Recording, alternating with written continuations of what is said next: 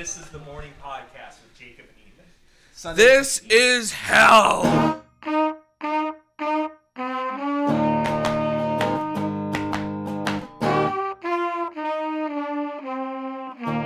You there? Oh, there she is.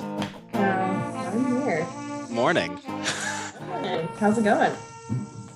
It's all right. Still stuck in Turkey.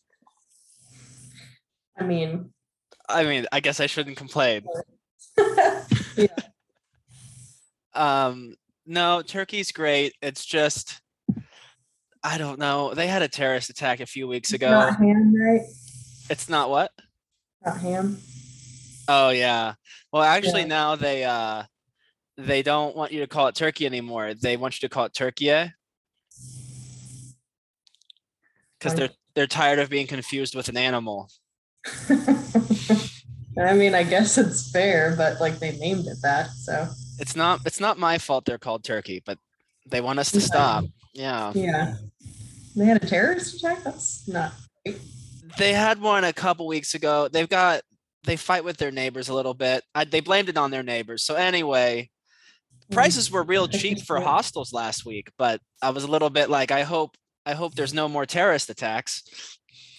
Yeah, yeah, that would be good. Yeah. So uh hope none so far.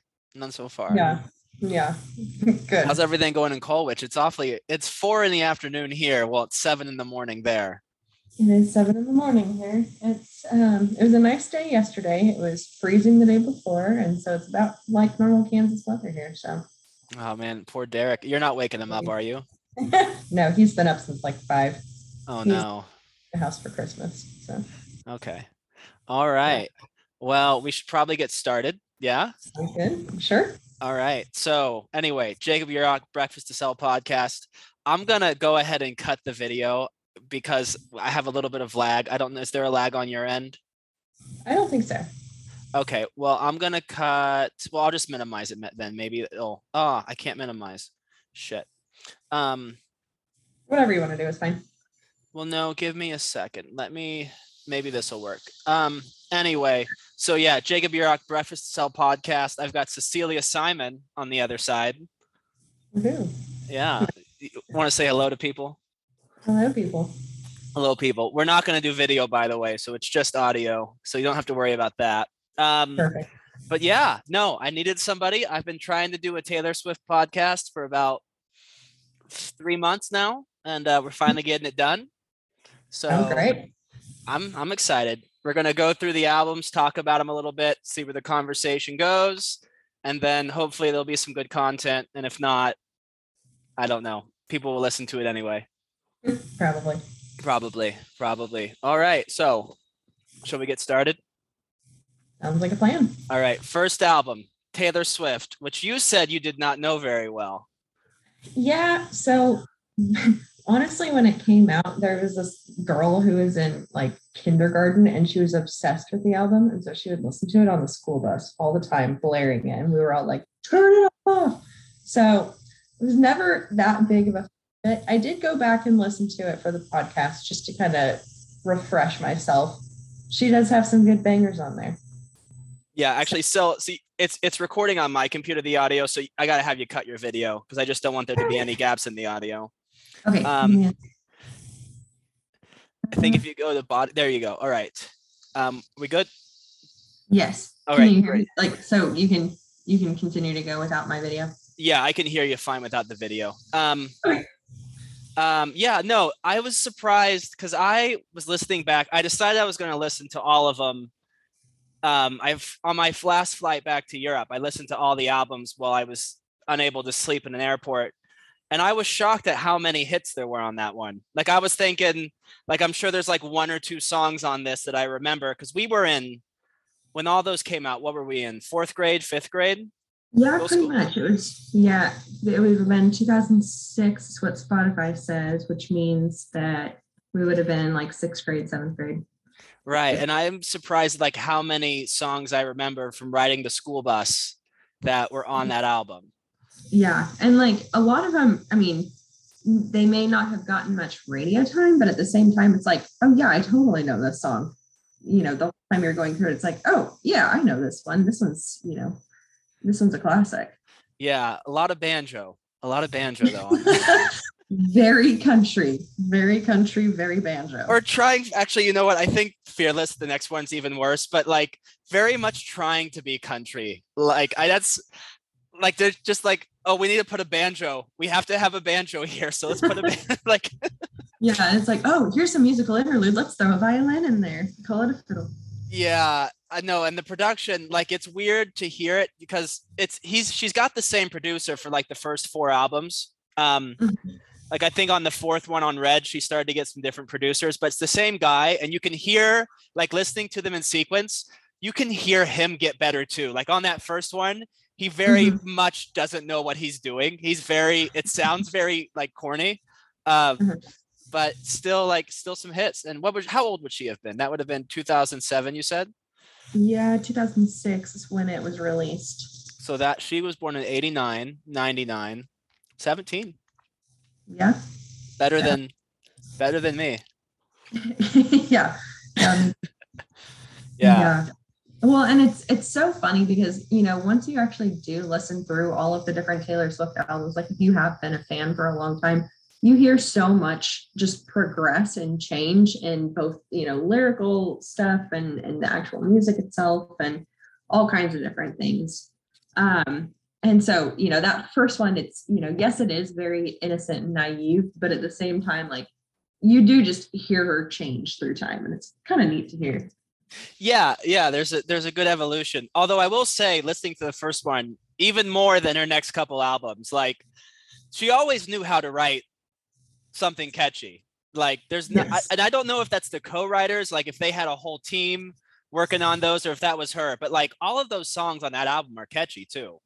yeah they're they're very catchy and um i mean it reminds me because i used to write songs when i was younger and it reminds me a lot of that where it's like you don't have that much at your disposal and so you kind of just write on what you know and um she she can definitely put a catchy song together i could never do anything like that Yeah, no, I um yeah, I mean, I'm sure there was like a whole team, right? Like I'm sure because I feel like even lyrically it's a little stronger than Fearless, the next album. But You think know, so?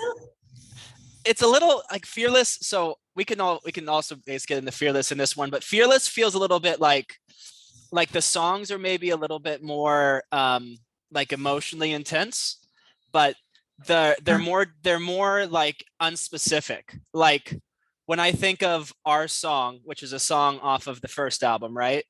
Like Mhm. it's got a lot of detail to it like it's got a lot of visual aspect to it but yeah I can see like listening to some of the things off fearless they it's just kind of like i'm really sad. I like you a lot. Like Maybe that's why i like that one. Well that, there's Uh. definitely a virtue to it but they're just not like uh she she gets better over time at like making stories and making visuals and yeah. on fearless i don't feel like she quite has that. Yeah i can see that I mean, that was that was my take. I don't you fearless also just uh that one I was shocked just how much like uh it's very it's not really so country, it's more pop. Like it's very power poppy, right? yeah Yeah. Yeah. that and power poppy but still like trying to be country at the same time Dude, her her like weird uh her weird not yelp, but like uh twang, like she is almost leaning into it more on the second one than on the first album and it's really off-putting. i would agree with that. I was listening to it the other day and i was like gosh they just sing like a normal person like she's not she's not. Like this is obviously you know manufactured oh, oh nobody sounds like that. Nobody no nobody sings like that. No there's one i think that was on the first album that was very much like that too and i was like gosh just stop. What are I you doing? in a sense it's smart right? Because if if as i think she signed her record deal when she was 15 and so okay. I think she signed like an eight record deal when she was 15 and so like of course it makes more sense if you're going to try to like turn you have eight albums to work with right and you have like Mhm. eight albums to turn this person into a pop star it may have not been eight it may have been like six or I, it was something something like that but you know it makes more sense to pick a smaller genre try to make her huge in that genre and then cross over. Because if you just throw her straight into pop music, she's She's gonna- drown. Yep. Right. I mean, because I don't know, she's what from Pennsylvania? Yeah. I think Yeah. Uh-huh. I mean, that's not really. It's kind of. I don't know. Is that? I mean, do you know anything about her upbringing? Was was it actually rural? I mean, she says she was. She's like, oh, I was raised on a farm, but I'm like, it's a Christmas tree farm. It's not really the same coming from somebody who lived on a dairy farm. Um, but I don't know, she makes it seem like it was it was pretty rural, um, like growing up. But I don't know how much I believe that. It was a Christmas tree farm. That's what I mean. She makes songs about the Christmas tree farm. Yeah, she was in West Reading, Pennsylvania, and she was. Her parents sold their family farm in Pennsylvania to move to Tennessee so she could pursue a career in country music. Per Britannica.com. Yeah. I mean, I don't. Maybe. Maybe it's just whatever it is, wherever she's from. That's not. They didn't have a twang. That's not a real. I. I've been. is- yes. I, I, my parent, my great grandparents lived in Pennsylvania. I went up there. That is very much not the accent. That is there. not how Pennsylvania people sound. Yeah. no. Okay. So you liked Fearless. You liked that one. I liked Fearless. Um, that one was that was my kind of introductory Taylor Swift album. Yeah. Um, because that one, I mean, that was when I had first started high school. So there were so many songs that were on there that just kind of related to me at the time. Like obviously 15, because it's like, oh my gosh, I'm 15. Wow, this song speaks to me. But like there's there's just a ton of other ones that I just really enjoyed. And maybe it's just because I like a lot of the sad, depressing, emotional kind of songs.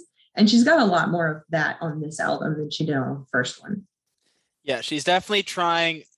I mean, she does a good job, right? She mixes like songs that are very sincere about her own personal experiences. Only I think I think she was 20 when she wrote it. So like she does a good job being sincere to her own experience and not trying to write about something she doesn't know, but also Mhm. getting some like actual depth to the song, like some actual trying to tackle big emotions, right? Yeah. Yeah. No, I was just surprised. I think I was even listening to it again this morning, the sound, because you, I guess I have this like very generic image of Taylor Swift until about like, I don't know, when 1984 comes out, 1989, when uh, 1984 is a George Orwell book. Uh, yeah. Very different. very different. um, so I have this very like generic idea of Taylor Swift, but like it, it does sound very different from the first album. Um, like like half the songs are very power poppy and the other half are very kind of very subdued. Mhm. Um, also, it has uh, um, "You Belong with Me," which was the song of high school. oh gosh, yeah. I don't think was there a bit when we were in high school. What were the biggest songs? Like that was There's one of them. one. Yeah, there's I mean, if you're talking Taylor Swift, that's one category. If you're talking Miley Cyrus, uh, Party in the USA, that was the other anthem of high school. Yeah, But on her album, I mean, uh, that one was a huge one. Love Story, Love Story was big. Yeah, that one. hmm Um, White Horse, that was a huge one too. I feel like yeah. in a lesser kind of way, but yeah, No, I just feel like with Taylor Swift, it's something like Kanye West for like the first 10 years of Kanye West's existence. Like everybody knew Gold Digger, you know what I mean? And Yeah. then like and then like eventually like the rest of the songs kind of drifted like into the mainstream, but like Gold Digger was a lot of people's like if you knew one song, that was it. Mhm. And yeah. that oh, was you-. Yeah, and that was kind of like you belong. I mean, because it was all it, it was playing all the time at every dance we were at. You belong Yep. with me. Yeah. Uh-huh. Yeah, that one was a, a really big one. and it sounds terrible. Like the audio production on it, in my mind, is it sounds like the song is okay, but the audio it's such well, it's a dumb song. It's a really dumb song. Yeah. Yeah, like yeah, no, I would agree with that. Like you go back and you listen to it, and I mean, even that one and our song from the last album and stuff. I just listen to it. I'm like, ah, gosh, it's on, you know. And they're not as strong quality as you'd think. I think it's just because it's so poppy and exciting. Everyone's like, oh yeah, this song. yeah, you know, I don't even mind. I don't even mind our song. Like I actually I'll be a defender of that, but like I think like the bridge on I mean it's good. It like does what it's supposed to do. It's like an an anthemic like pop song that you can't escape, but it's literally da da da da da da da like it's it's just yeah. it's about as subtle as a hammer to the face. Yep, exactly. No, I mean, was that okay? Was Taylor Swift cool yet then? Like for you, when that by the time that second album came out, or was she still not cool? She was she was cool. She was Uh, cool. Yeah, she wasn't like huge, huge at that point, but I feel like I mean she was definitely more cool. Like I couldn't really look that little kindergartner in the eye that that was you know shouting about Taylor Swift a couple of years before. So I mean she's definitely progressed, um, and she was in the cool phase at that point. Yeah, and no, it has like. Would you still listen to that album now? Like, can you still get something out of it now, or when you listen to it, are you like, oh, I'm so past that, those that era, that era of my life? Um, I feel like I'm past that era of my life, but at the same time, like it definitely takes me back. She has a really good way of of being able to put you in that time frame. Um, and so I mean, I feel like there were different songs where I'd kind of listen to it. I'm like, oh yeah, I, you know, I I feel something different about this one. Like the best day, I was listening to that one. I, I hated that one when I you know first listened to the album. But then when I was listening to it again recently, I was like, oh, I get some different out of this one. This is sweet. Yeah, You, you do get something different out of it as time goes on too. I feel like. Right. I feel like it would have been better titled 15. Do you know what I mean? Like. Yeah. like eh, there's nothing wrong with an album all about the feelings you have when you're 15 because when you like the feelings you have when you're 15 are the feelings you have when you're 30 it's just that you understand them better and they're not you know so outsized and it's not your first time having them it's like Right. it's not it's not that you can't get something out of an album full of things with with your 15 year old self Yeah. Trying to think yeah love story love story was on that yeah it was Love story. love Yep. story was yeah That yeah i remember on- that one but okay That right. one was that was the one that was at the, all of the high school dances. love story Yeah. Oh man, but it wasn't so much like I feel like people didn't really like people liked it, but it wasn't like one that like everybody just hmm got on the di- you know what I mean? Like Yeah. Well, I guess I could. Maybe I'm maybe I'm remembering high school differently. I feel like it was really really big. Like "You Belong with Me" was probably at the dances, but like everybody knew "Love Story." Like that was the one that everyone was like, "Romeo, take me." You know, it's it's very. It maybe it wasn't at the dances, but it was super popular. yeah, you know, maybe it's just because I still don't love it. And at the Mhm. time I didn't love it. I mean, you made a rebel of a careless man's careful daughter is a good line. Um Yeah. But at the same time, I was thinking about that line the other day and I was like, so is it actually him making her a rebel out of a careless man's careful daughter, or is she just going along with genetics? Because if her dad was already careless, you know, you could probably categorize him as a rebel. I was I Right. mean, that was a different side Is- topic, is but she just becoming what she already was going to be? exactly. Yeah, no, it's uh, yeah, and then I remember I used when I was younger, I remember hearing 15 and thinking, "Oh, this such this is such a great song."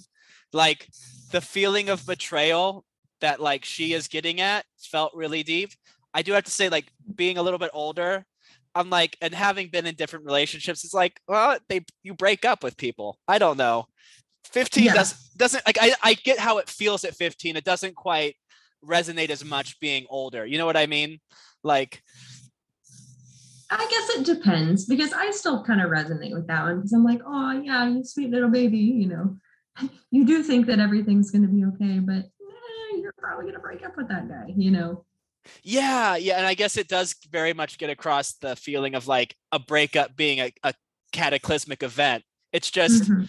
I remember like listening to it when I was like when it came out, I think, or a little bit after it came out, and being like, "What an asshole! He promised himself to her, and then he broke up with her."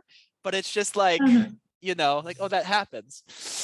Yeah, Yeah, you know, that's normal life. it's normal life. Yeah, I guess it's I get, but yeah, you know, it's a song about people learning that life happens. Maybe. Um, yeah, that's how I kind of anything else on that one? That's about it on that one. About it on that one. All right, speak now. That want- one also came out later high school for me. That one, what? Came out in later high school for me. I think that was 2010. So that would have been like junior, senior year. Yeah, I think maybe the maybe the second worst of all of them. Yeah, I was never that big of a fan. She's got some really good ones on there, but I don't feel like that one was one of her crowning achievements. No, means on there. Mean, which I which I unironically like. Um, Yeah. but yeah, no, it's I know that she wrote all the songs herself on that one. Um, Okay. like no co-writers, but it kind of show. I mean, her writing definitely gets better. Like listening to just the writing between that and Fearless, in my opinion, because that one has mine. No, that one has. Yeah, that one Yes, has mine. does have mine. Yeah, Mhm. like mine's an actually pretty complicated story that she Yeah. manages to get across in like three minutes. Um, That one's the Rebel Careful Daughter one. shit, you're right. Loves what? Yeah. Oh no, you're right. Yeah, no, no. Okay, yeah. So it even kind of Uh-huh. doubles my, even uh reinforces my argument where it's like she's she's a better writer by that point, but the songs aren't as good. Yeah, I would agree with that. Like I think there's one of the line songs that has something where like somebody's wearing a wedding dress like a pastry, which is Oh, yeah, that's better than Revenge. yeah something one of them, and I'm like that's a that's a that's a Oh, great no. line. That, that was a different song, but yes, I agree. Yeah, she's she's got some like fun little quips in there, and you're like, oh, I feel that spice in there. Yeah, like she's telling real stories with real details, with real imagery, with memorable lines. Yeah, So- I think that one was actually Speak Now. Yeah, I think maybe it's the one there's like one about a wedding, right? Yeah, Yeah. yeah. Um, if you have anything to say, speak now. That's the one. so it's Yeah. almost it's almost this weird thing by the time she gets to this third album where it's almost like she's forgotten how to write hooks. Like she's forgotten like you had the first album which is just full of all these hits and very memorable. And then like she's getting better as a writer, but she's getting worse, getting like worse songs if it makes sense. Mm-hmm. Yeah. like- To do it more on her own as a young singer songwriter, but not quite hitting the mark per se.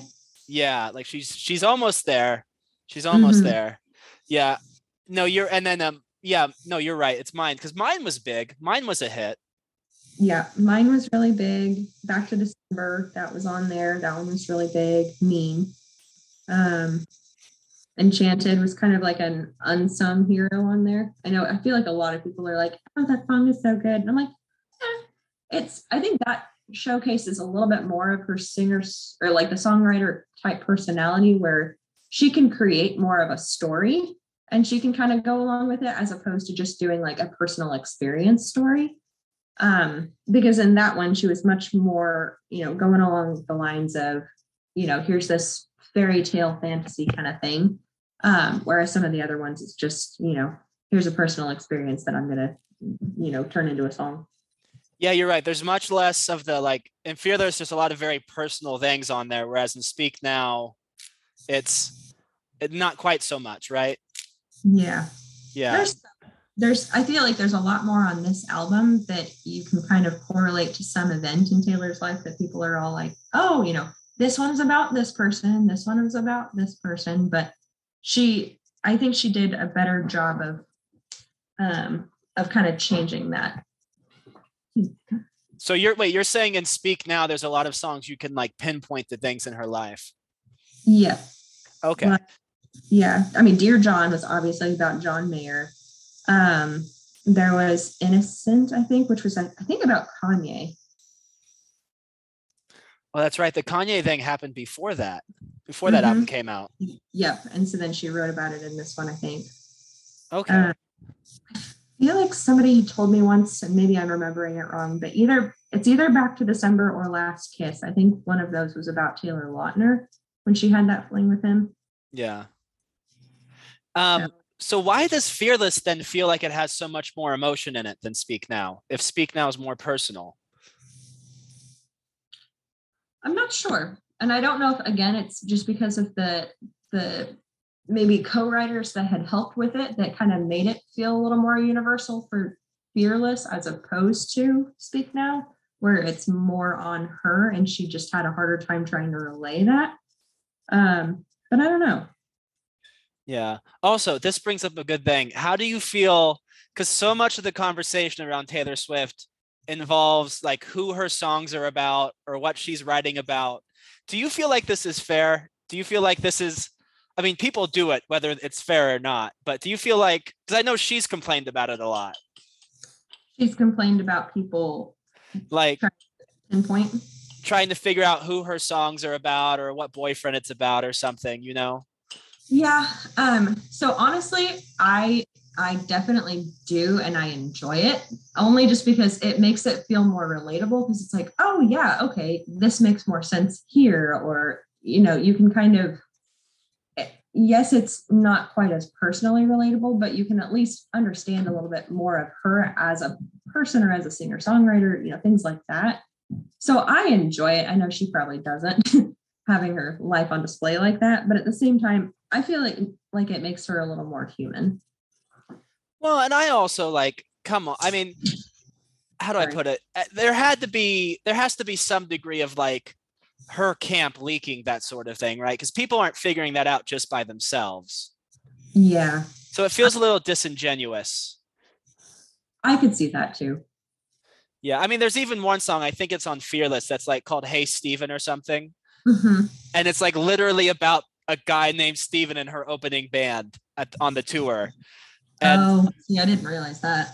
and I'm like, it's a little bit, it's a little bit on the nose. Where if like if you're mad that people know what the, you know what I mean? It's Yeah. because oh man, because I remember. Necessarily- Go ahead. No, you go ahead. Oh, I was going to say, you don't necessarily, you know, in that instance, it's like, oh, yeah, you're airing out your dirty laundry, you know, very publicly and whether you wanted to or not. Yeah, I mean even um, oh no, because I remember there was even some Netflix show that like there was a comedy that had a joke like she had she's had more boyfriends than Taylor Swift or something. And then I remember Taylor Swift had a big public statement that is like this sexist joke, da da da da da. But like, I don't know if you're gonna like advertise because I think you know Maggie, right? My cousin's wife. Uh-huh. Yeah, like she had a great line, which is like, just because someone's a good sales, uh, just because someone's a good salesman doesn't mean they don't have anything to sell.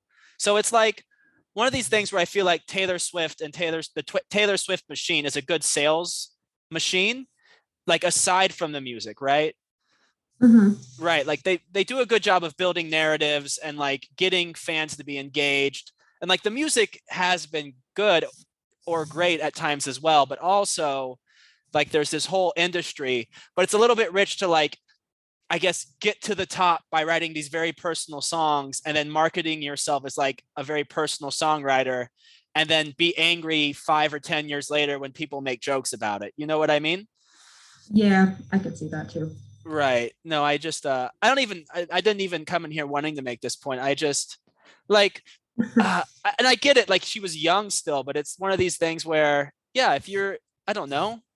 I don't know. I don't know. It's just a question. All Yeah. right. Anything else for that one? I don't have much to say about Speak Now. It kind of it kind of blows. Yeah.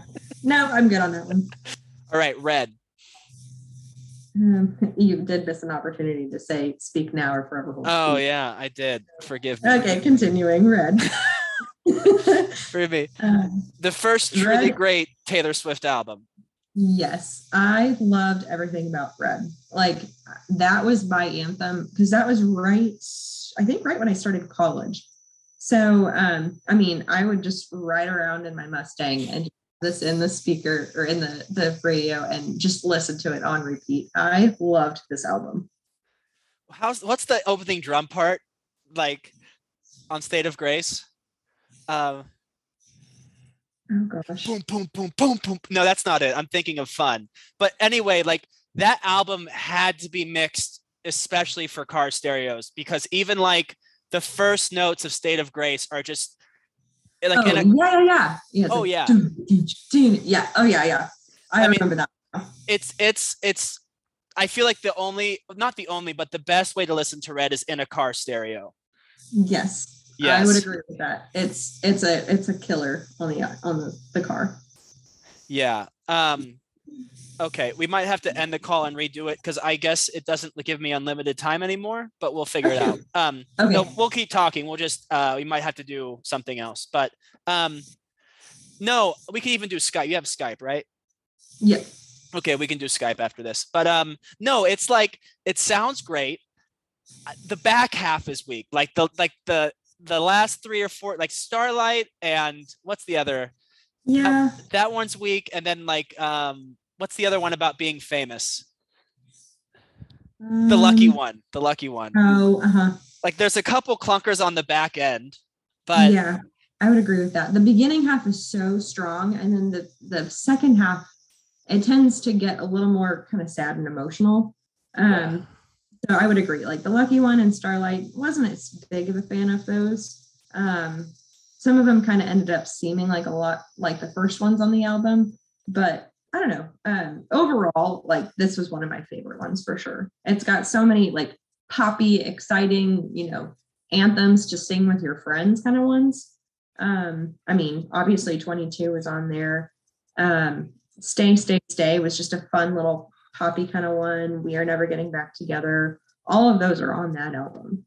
Oh yeah. Oh yeah. Well, no, it's um and this is the shame is because this is the first Taylor Swift when I was growing up that I remember liking viscerally. Like there was some of the songs I liked being like young and it being a pop song, but like Red, Mhm. Red is like the song Red was like the first Taylor Swift song where I was like, "Oh, I really unironically enjoy this, enjoy this and think it's good." And like I'm really bummed cuz I could have gotten into this album when it came out but I talked myself out of it. I was like, no, I must be wrong because Taylor Swift's not a real artist. So like this can't actually be good music. I must be wrong about this. Um, Uh-huh. and I'm like, in retrospect, it took me like 10 years later for me to be like, no, actually, especially the first half, it's not just like a good Taylor Swift album or a good album like for pop music. It's like a good all-time album.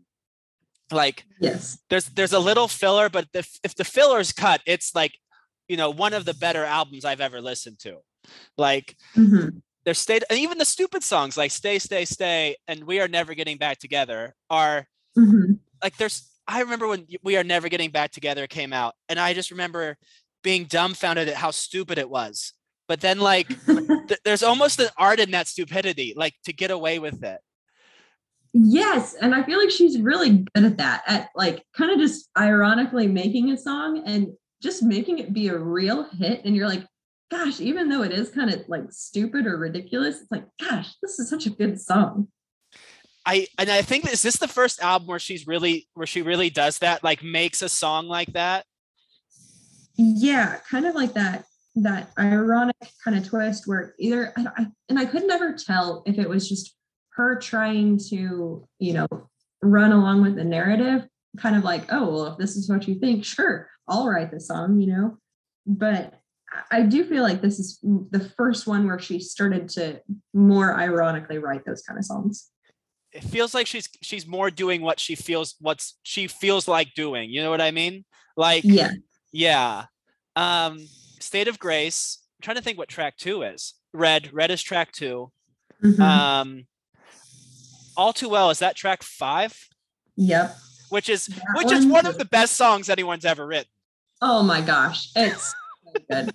And like I loved that one when it came out. Like that was my favorite song. And then everyone really started getting into that one over time.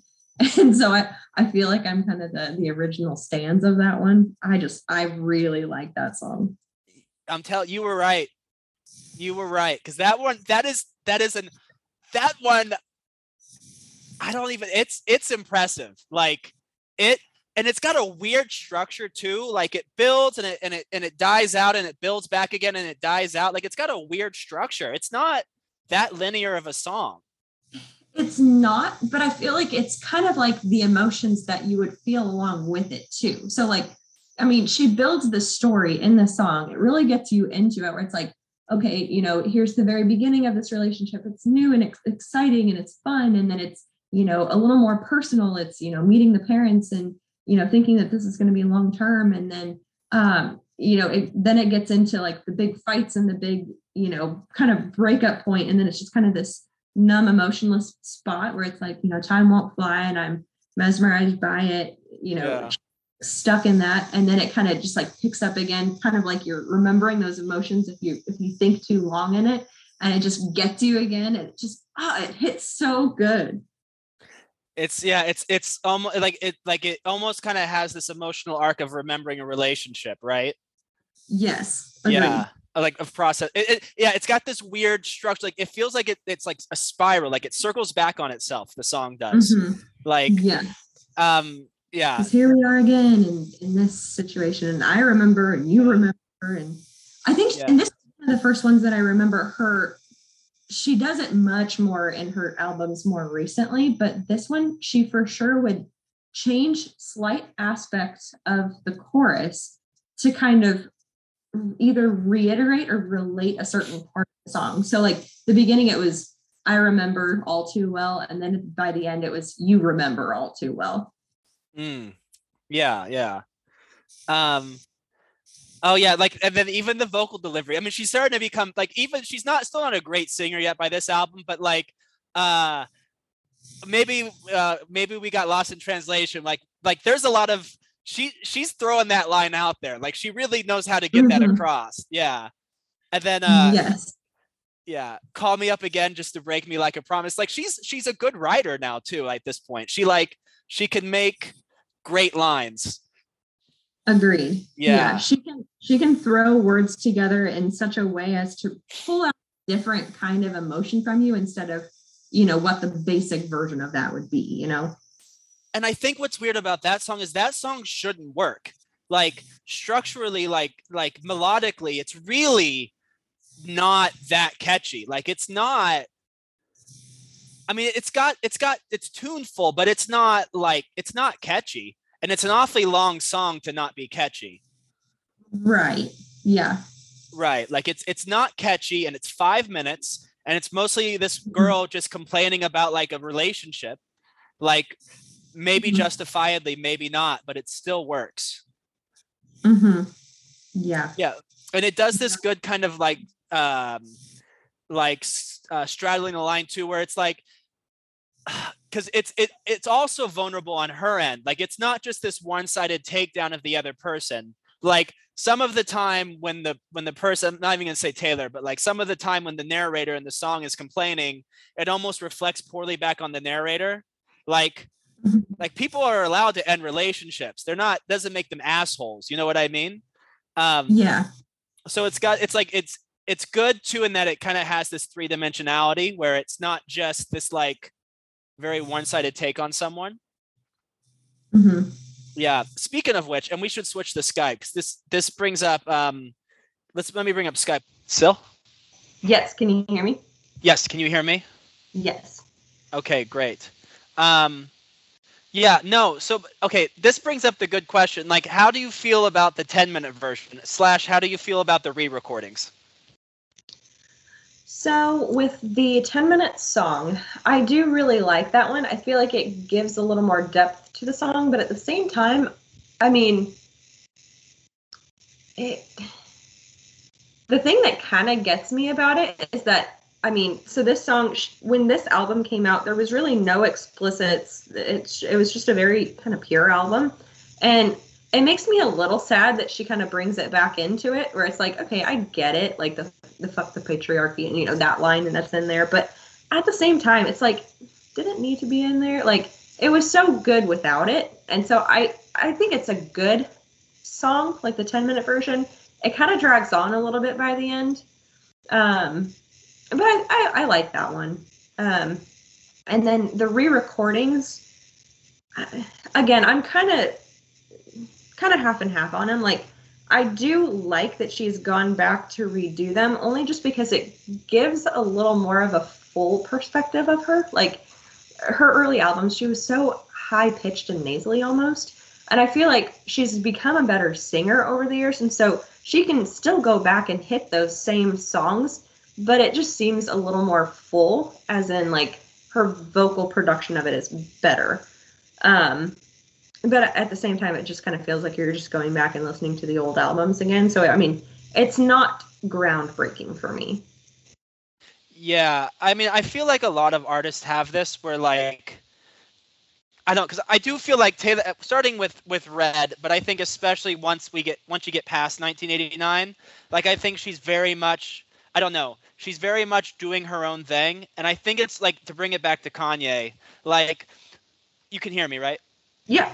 Okay, good. Um, no, there's just less noise on Skype for some reason. But like sometimes you do what people tell you not to do, and it works. And like if you I feel like there's like this I call it I call it the Kanye syndrome. But like if you keep like doing things when people tell you it's not going to work and then it actually working it actually is working then you almost like lose like any sense of some stuff you shouldn't do and it almost seems like in the careers of a lot of artists they have a moment like this where they end up just spending a lot of time working on something that is actually just like stupid um Yeah. like I know Kanye like he just couldn't finish anything or like Bob Dylan had that weird like 70s period where he's just like writing nonsense which is like fine but it's almost like when an artist starts to do that it almost signals the end of their peak like Yeah. It, it get I guess you would say it's um what's the word um what's the word like when you're indulgent like they get very it's a very indulgent thing to do to decide you have to remake your entire discography Yeah. And I mean- and that's kind of why I do like that she's still releasing new albums despite that, like putting out Midnights. I mean, to an extent it's like, okay, look, I am still working on stuff. I'm just, you know, and I understand why she's doing it because, you know, her everything was taken from her with those albums, so she's like, okay, fine, I'm going to re-record them and then, you know, have my own name attached to it instead. But at the same time, it's kind of like like you said, it's it's a little more indulgent. It's a little more like, okay, you know, where are you going with this? I mean she's certainly making bank like she's She making bank on them Yeah, yeah she definitely is. I guess I mean part of my problem too is something I, I think that like there are writers, I think of some writers like Thomas Hardy or maybe even Henry James, like you don't want to read with with a very few exceptions, you don't want to read their later revisions of their early works because they end up ruining them. And what they end up doing is, is they end up taking their current aesthetic or their current beliefs of art and retroactively applying it to things in the past and kind of Mhm. running what the early things, what made them unique. Like I started trying to listen to the re-recorded Red, and um, like speaking of those drums on State of Grace, like they were very uh, like high cut, like the the high end was kind of cut out of them, and there was Yeah. a lot more mids, like a lot of the stuff in the 300 to 600 frequency, um, which is like very modern, like it's very midnightsy, it's very like like Yeah. um melodrama, you know, like the melodrama album by Lorde. I don't think I know that one, but Yeah, it, it's very like modern, lo-fi, like TikTok pop, like a sort of way to mix something. So it's yeah, and so it just kind of like also sh- like well, you're you just kind of ruined what I loved about this album is like that big tinny like car stereo sound of those drums. You know what I mean? yeah, agreed. Like, because there's, I mean, for me, it was, I mean, I knew those the the beginning albums so well that like I knew where she breathed in the song because I would breathe there too. You know, it, it, it there's like different emotional aspects of those early albums that she kind of just loses because she's, you know, it, it's just not quite the same, and it does just, you know, ah, you know, like you said with the drums, you know, you lose this part of it that's like, ah, man, that was such a good aspect of that song, and then same with, you know, the emotional patterns or like the breathing patterns where it's like you know she she took a breath here which just really kind of drove in the point. And she just doesn't really get that as much in some of the newer albums It almost feels a little bit like Taylor Swift performing Taylor Swift. yeah i agree Yeah. I mean, she has gotten yeah, I mean, the, here's the thing about the masters though is you know that's pretty industry standard to not own your masters. Like you're very blessed if you get to own your masters. hmm So I mean, it's kind of bullshit that she didn't get to buy them because if she wanted to buy them, because I think they were like saying, well, you could re- you could make new albums for us and then we'll let you own all the masters, which that's kind of bullshit. But like, it's Yeah. not like most artists own their masters. So that's fair i didn't really realize that either yeah, no, that's pretty that's pretty rare. So, I mean, I, I don't- know. I, I feel like look, Taylor Swift. I remember. Um, I was reading somebody was tweeting after Midnights came out. Someone was tweeting it. Taylor Swift seems awfully disgruntled for a very successful woman.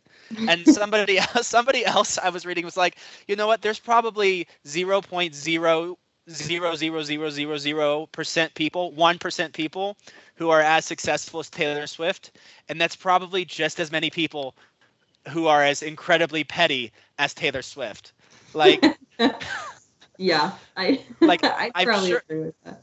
I yeah, I think that level of pettiness is like goes hand in hand weirdly with the success.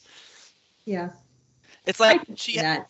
Yeah, like it's almost kind of like in a sense that you feel entitled to be able to kind of do whatever you want, and it's like, well, uh, yeah, I didn't get to do what I want, so it's like a moral affront, right? right. Right. Um, no, even like the last, the last track. See, that's my problem. My only problem with Red is that it's a perfect twelve-track album. Like I can think of three tracks I would cut, and it's a perfect twelve-track album. And my only frustration when I listen to it is I want that experience, but I can't have it because I have it on the CD and the car stereo. Um, yeah. That's my only frustration with it. But that's um, uh, the last time is a great song. Um, I, I was going to talk about that one because I like that one a lot.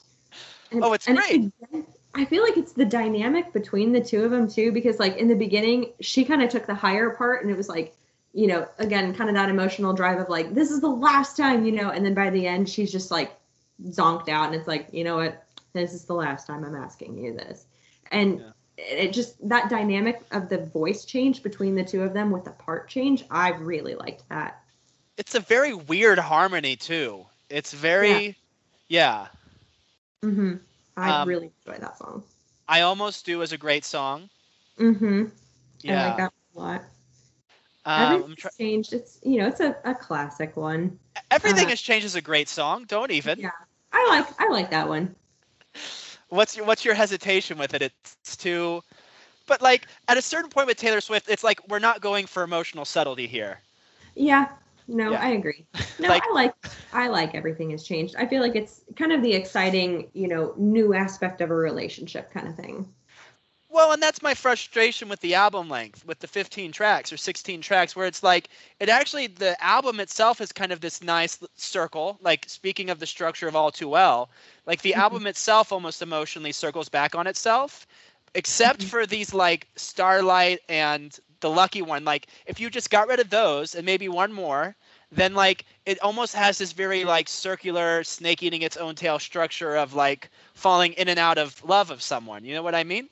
Yeah, I could see that because then you end with begin again and it's, you know, Right, and then you go back to state of grace, and uh-huh. yeah. So yeah, I could definitely see that. right, it's yeah, it's almost, and I don't know if she intended that, but it, it very much, yeah. That's my, but no, and, and like by this point, speaking of, she's been with the same producer. Oh yeah, because this also um the second biggest. Uh, you belong with me was the first, you know, omnipresent Taylor Swift song. Um, uh, I knew you were trouble. Is the 2nd song I remember, like the second time that Taylor Swift released a track that shocked the world. Oh yeah. That one was a huge one. You had the sheep meme, right? yeah. that was an iconic one. I don't know. I don't. Did you not like that song as much? I did not care for that one as much. Oh. I mean, it was a it was a hit, but I I didn't care as much for it. I mean, it almost kind of felt a little yodely with like I knew you were trouble when you walked in, and I, don't know. It was okay. It was good. It was just not my favorite of the album. That that guitar sound is something I have wrestled with for years, and literally ever since I heard it. Because I remember when I heard it, I thought that's the worst sounding guitar I've ever heard. But then listening back to it, it's almost like the bad sounding guitar is what makes it work. Like, like I don't. It's it almost sounds a little. Ch- it, not the rest of it, but the guitar sound is so cheap. Um, yeah, I don't know. I don't have any grand thoughts on it. It's just one of these weird things. Like, how did this make it onto the radio? But also, without this incredibly cheap sounding guitar sound, it probably doesn't. It's probably not quite as addictive. Um, Yeah. Yeah, like it's yeah, I don't know cuz yeah, that was the whole era of dubstep too and it's like she made a dubstep song, she's going pop. yeah. I remember all that hand wringing. Um cuz she's certainly not she's dropped the country affectations by this point. Yes. She's very much not country by this point. Right. And it's a little bit weird to hear like oh, like I guess Red does have some banjos, but like it's very much not a country record in retrospect. Yeah. I Yeah. I mean, I didn't even think so uh, listening to the album when it came out because it was like, oh, this is very much not the country sound that she previously had. You knew that there was a change. It just was a little more subtle in the pop as opposed to, you know, the full on, you know, Katy Perry pop kind of sound. Yeah, I mean compared to say like Fearless, it that that whole accent is gone. You know, I think that's one of the troubles of like being a pop star though is right. It's like here you make this pop record and like Mhm. you th- people are going to let you make the pop record you want to, but they're still going to market it as country. You know what I mean? Yeah. Yeah. Yeah. They're going to market it whatever they, whatever kind of fits their agenda. Right, right. I'm trying to think of because there's it is it is truly a great album with great yeah, no, no, this part is where it's um yeah, you kind of because I was I've been listening to more pop music and it is it is um striking how sometimes I'll listen to a different artist and I'll put on a Taylor Swift song and just like the emotions are very big. They are very they are very bold. They are very colorful. They are not they're not subtle, right? Yeah. like um i could just imagine like with i knew you were trouble like it could be like just some guy that's been seeing a girl for like two or three weeks you know and like Mhm. i don't know they like got coffee twice or something and then like and then like he he you know he went over to her place for a little bit and then he only left after 20 minutes and he was like okay i'm headed out. And then like you know ta- like this taylor swift song starts playing. Like it's these very it's these emotions that are not only big but they also are like almost comically outsized to the situation sometimes. Like Mhm. like sh- i don't know what justifies the song like i knew you were trouble. You know what i mean? Or all too well i can kind of get but like i knew you were trouble like is th- like you have to like have someone sleep with your sister or something to justify a song that big Yeah. yeah Yeah. so I no and i you said it's comically outsized to the proportion of you know the situation. Right. Or like the last time, like it's I I love the melodrama, but like holy shit, that's like what's going on in this relationship where Right. Yeah. yeah. or I almost do. I almost yeah, it's like are you like literally like digging your nails into your arms and bleeding? Like yeah. Yeah. you were going to say something. oh no. Okay. Yeah. Or, or It's what it's it's fine. Um so no, I feel like at this point too, like up until this point, the emotions aren't quite this big. But starting with red, they are very much like, you know, very big. Yeah. I would agree with that. Yeah. What else can be said about red? What else can be? Um. It was kind of overlooked when it came out a little bit. Yeah, a little bit. Um, I mean, I remember. I think I was in um, JUCO at the time, and I remember going to the Target, and I was like, hey, I'm gonna get the album." And but at the same time, like there was plenty of albums available. After this point, that's really when it became like you know the pre-sale album, and that you know you get that album before it comes out, and um, or you know it's hard to even find a copy. This was kind of the last one before that hit. Mm, Um, and this was also one of the first ones I feel like that she had those additional songs at the end of the track or at the end of the album. If she had a deluxe album, this one had the, the three originals and then three like recordings of songs. So the the moment I knew, come back, be here, uh, girl at home, those were all not on the original CD. So if you just bought it at Walmart, you wouldn't get that. But if you bought it at Target, they had the deluxe album. I feel like that's the first one that really had that. Well, no, I take that back because the other ones did too. Speak Now had it, Fearless had it, but this one I feel like maybe it was marketed a little bit more for it.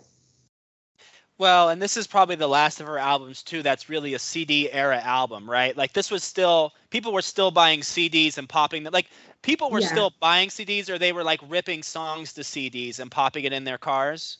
Yeah. Um, yeah, I mean, people. go ahead. era. What's It that? was kind of the last of the era in a sense of that. Yeah, it was an album that people were bumping on CD in their car. Like people had tuners back then. Like if you don't know, if you're a younger listener, you used to have like a little thing you would hook up to your iPod, and then it would it would connect to a radio station. You could play over the radio, but it would be spotty sometimes, and sometimes the radio signal would be too good, and so you were better off usually just playing a CD um, if you wanted good audio quality. Um, and this is kind of the last album I can think of where like I would have rather played a CD than than over a tuner. Yeah. I can Yeah. see that. Yeah. Um no, I the but also the bonus tracks on this one were actually good as compared like Mhm. like uh Come Now Be Here is a good song. Mm-hmm. Yeah. yeah. Yeah. They they were good songs that you almost wish were just on the original. Yeah, see I like you were saying with the the 12 track album versus the 16 and I mean to make it 19 that's quite aggressive. I mean, how do you feel? Do you prefer I mean, I get the mentality of the CD era when like all you can hear is what's actually on the disc, but I would rather have an infinitely repeatable 12 track CD than like an 18 track CD that has a bunch of extra and like you know, that I mean personally, I guess. Yeah, I think it depends. Like I don't care as much for the, you know, the double recordings because on that album she had also had she redid Treacherous Red and State of Grace both in like the original demo recording and an acoustic version. I just didn't care for those as much on that album. Like I I like a good 14 to 16 album only just because it gives you more of that artist as opposed to just like okay, here's 11 tracks or 12 tracks, and then we're done. And it's like, ah, man, you know, I you I just want more from it. Um, so I thought the 16 was good. Well, and there is an there is an aspect um because I think Taylor Swift did this well and also Modest Mouse did it well. Where like traditionally people, you know, you were either a pop star and you were just trying to cram as many tracks as you could onto an album until you couldn't fit any more on a CD or you were like an artist and like doing like the traditional like 12 10 to 12 track thing running time somewhere between 35 and 48 minutes something that would fit on a vinyl Mhm. record right and taylor swift and also modest mouse would do this where it, it is like these kind of outsized records where they're like 59 minutes an hour and five minutes um, Mhm. but they're very much made for the cd right like it's very much Yeah. can we can we cram a quality running time but can we do it? Like and it's a different for me i just i think i don't know why but for me it's just it's too long to keep my attention maybe. Like it's like if i'm trying to read a short story it's like it's it's just too long to the point where i can't finish it on my train ride. You know what i mean? Yeah, I can see that. I feel like it, it probably is different for me because I did so many road trips, like going to and from college, which was 45 minutes, to and from the other college was two and a half. And then I'd make other ran, random trips here and there. So I wanted a good long album because I didn't want to have to change out my CD every, you know, 30 minutes. So I preferred the longer albums, but I can see what you're saying with it does kind of make you lose your attention if it's too long and it's you know kind of redundant in some sense. Yeah, and I don't even um you know um I just I, there's an art to it, right? There's an art to the CD length like good album and not many artists really like artists have made CD length albums that, but that feel like they're full of filler. I think it's just not like it's I think it's a personal preference, but I think you're right. Like for the car trips, for the long drives, of course you want is you want an hour of content. You need that hour of content. Um and then you get to know like every like and then you learn to love like the b-sides and like the weaker songs almost as much as the as the better ones right? Like you get to know every little detail because you've listened to it like 20 times. Mhm. um one of the, one of the true joys of like people don't get it now with the infinite streaming and like the infinite access like not because we had infinite access when we were young. We still had napster and limewire but like you had to burn that shit to a cd and like you could only carry so many CDs and you don't want to get in a car wreck by changing your CDs. So like you did kind of Yeah. have to you did kind of learn the CDs you had, right? And it was kind of a Yeah. pain to burn a CD. Um so you would get to know these CDs like in and out. Mm-hmm. Yeah. Yeah, like you said, like even the even the vocal like even the breath pauses. Mm-hmm. Yeah. You listen to it so many times and you just you just know it like the back of your hand. I mean, and it's it's funny when you were talking about the B sides. It's like I loved the B sides specifically because of that. Like, yeah, it's maybe a weaker song or maybe not. It's never going to get actual radio play, but at the same time, I mean, some of those it just shows a different part of the artist, I think, and I just really like that. Yeah, yeah. Um okay, anything else? I'm trying to think what else is what else Red can bring up. Anything else on your end? Mm, I don't think so. Okay, but yeah, it is weird. Like Taylor Swift's finally starting to make good music, great music, but I feel like her place, at least in like every like the people that really loved Taylor Swift up to this point really loved Taylor Swift, but I feel like her like the adoration of Taylor Swift starts to disappear around this point, right? Like she's mm-hmm. less of like there's not so many kindergartners talking about her all the time. Yeah, I could see that. Yeah. but which- at the same time, I could make the statement for you know the the last half of her albums here, they really start to to hit like the Taylor Swift fan base, which I mean, those kind of super fans, they're aggressive with their love for Taylor Swift. Like I No, remember yeah, to this go ahead, go point, just so you know, like you like Taylor Swift a lot, but it, you like her her music, her you know some of those kinds of things.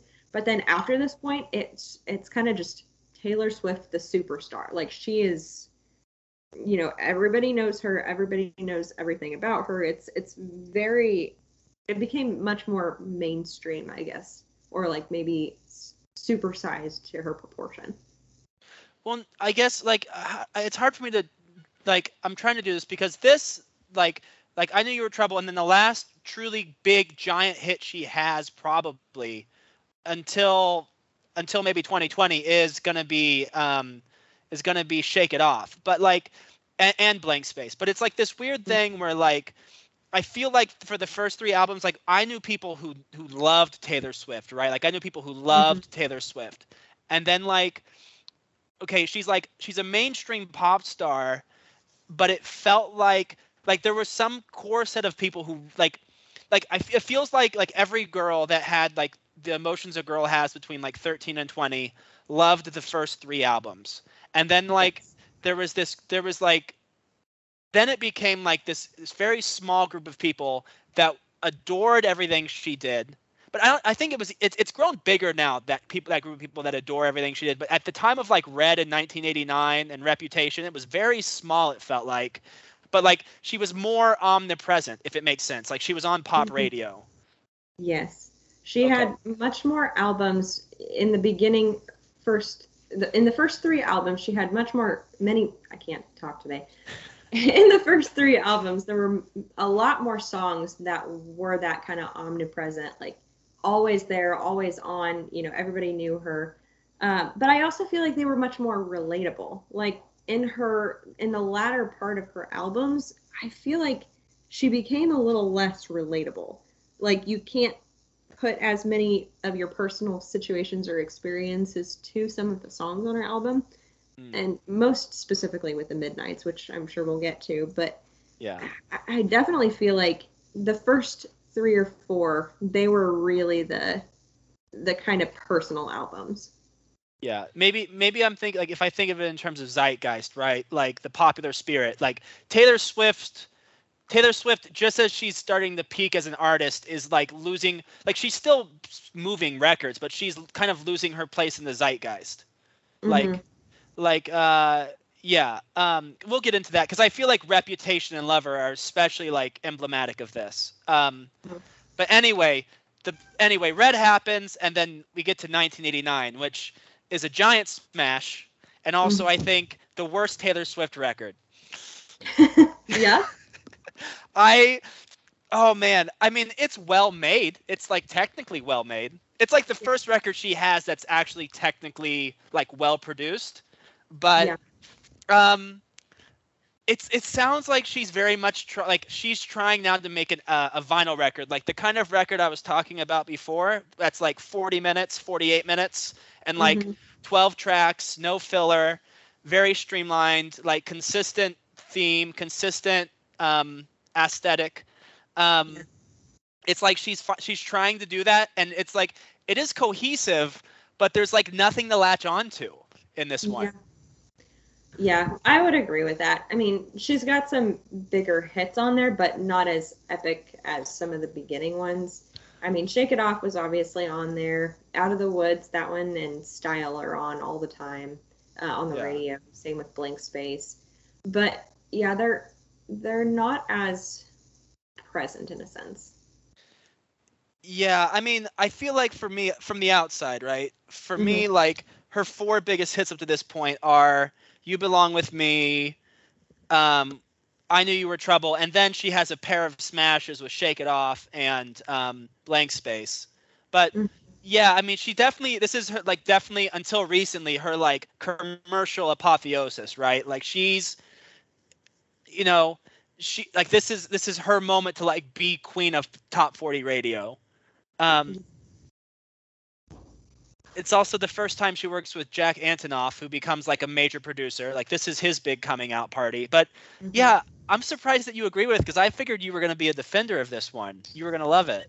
No, because I remember this one came out and I was like, oh, like she's really changing, but I didn't care as much for the change in that. Like she's got some good hits on there. Like I really liked Clean again, just because I like long slap, long sad songs.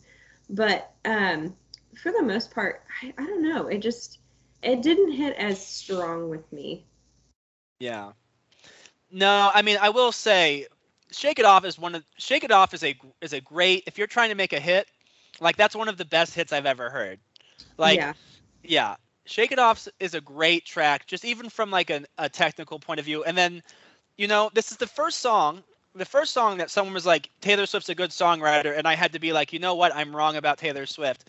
Was someone was pointing out the bridge on blank space to me and Mhm. and it's like da da da da like it's so very simple but it so very much like holds the song together.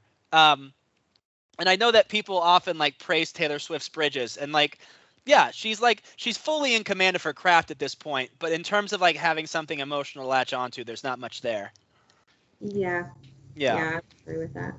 But also this is the point not not red but this one is the point at which people start calling her like no longer country right Yeah, for sure. At this point, it, I mean, it's full blown pop. Like, you would not get any kind of country vibes off of this one.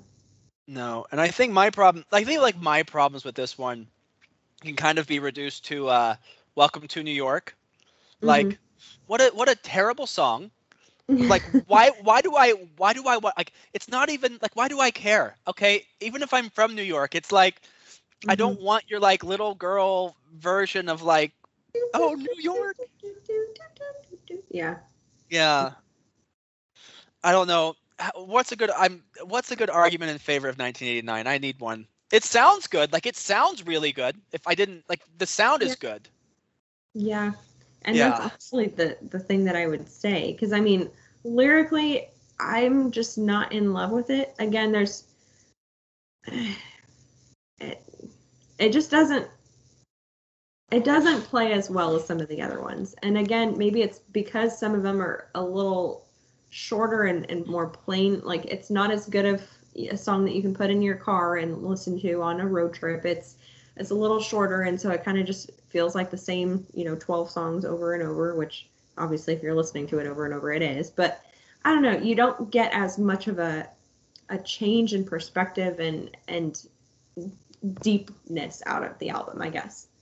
Yeah, it's certainly like if you asked me objectively which of her first five albums is like the best produced, like which one is the is the best one technically, I would say 1989. But like which one is the one that I'm least likely to put on repeat or put on in my car?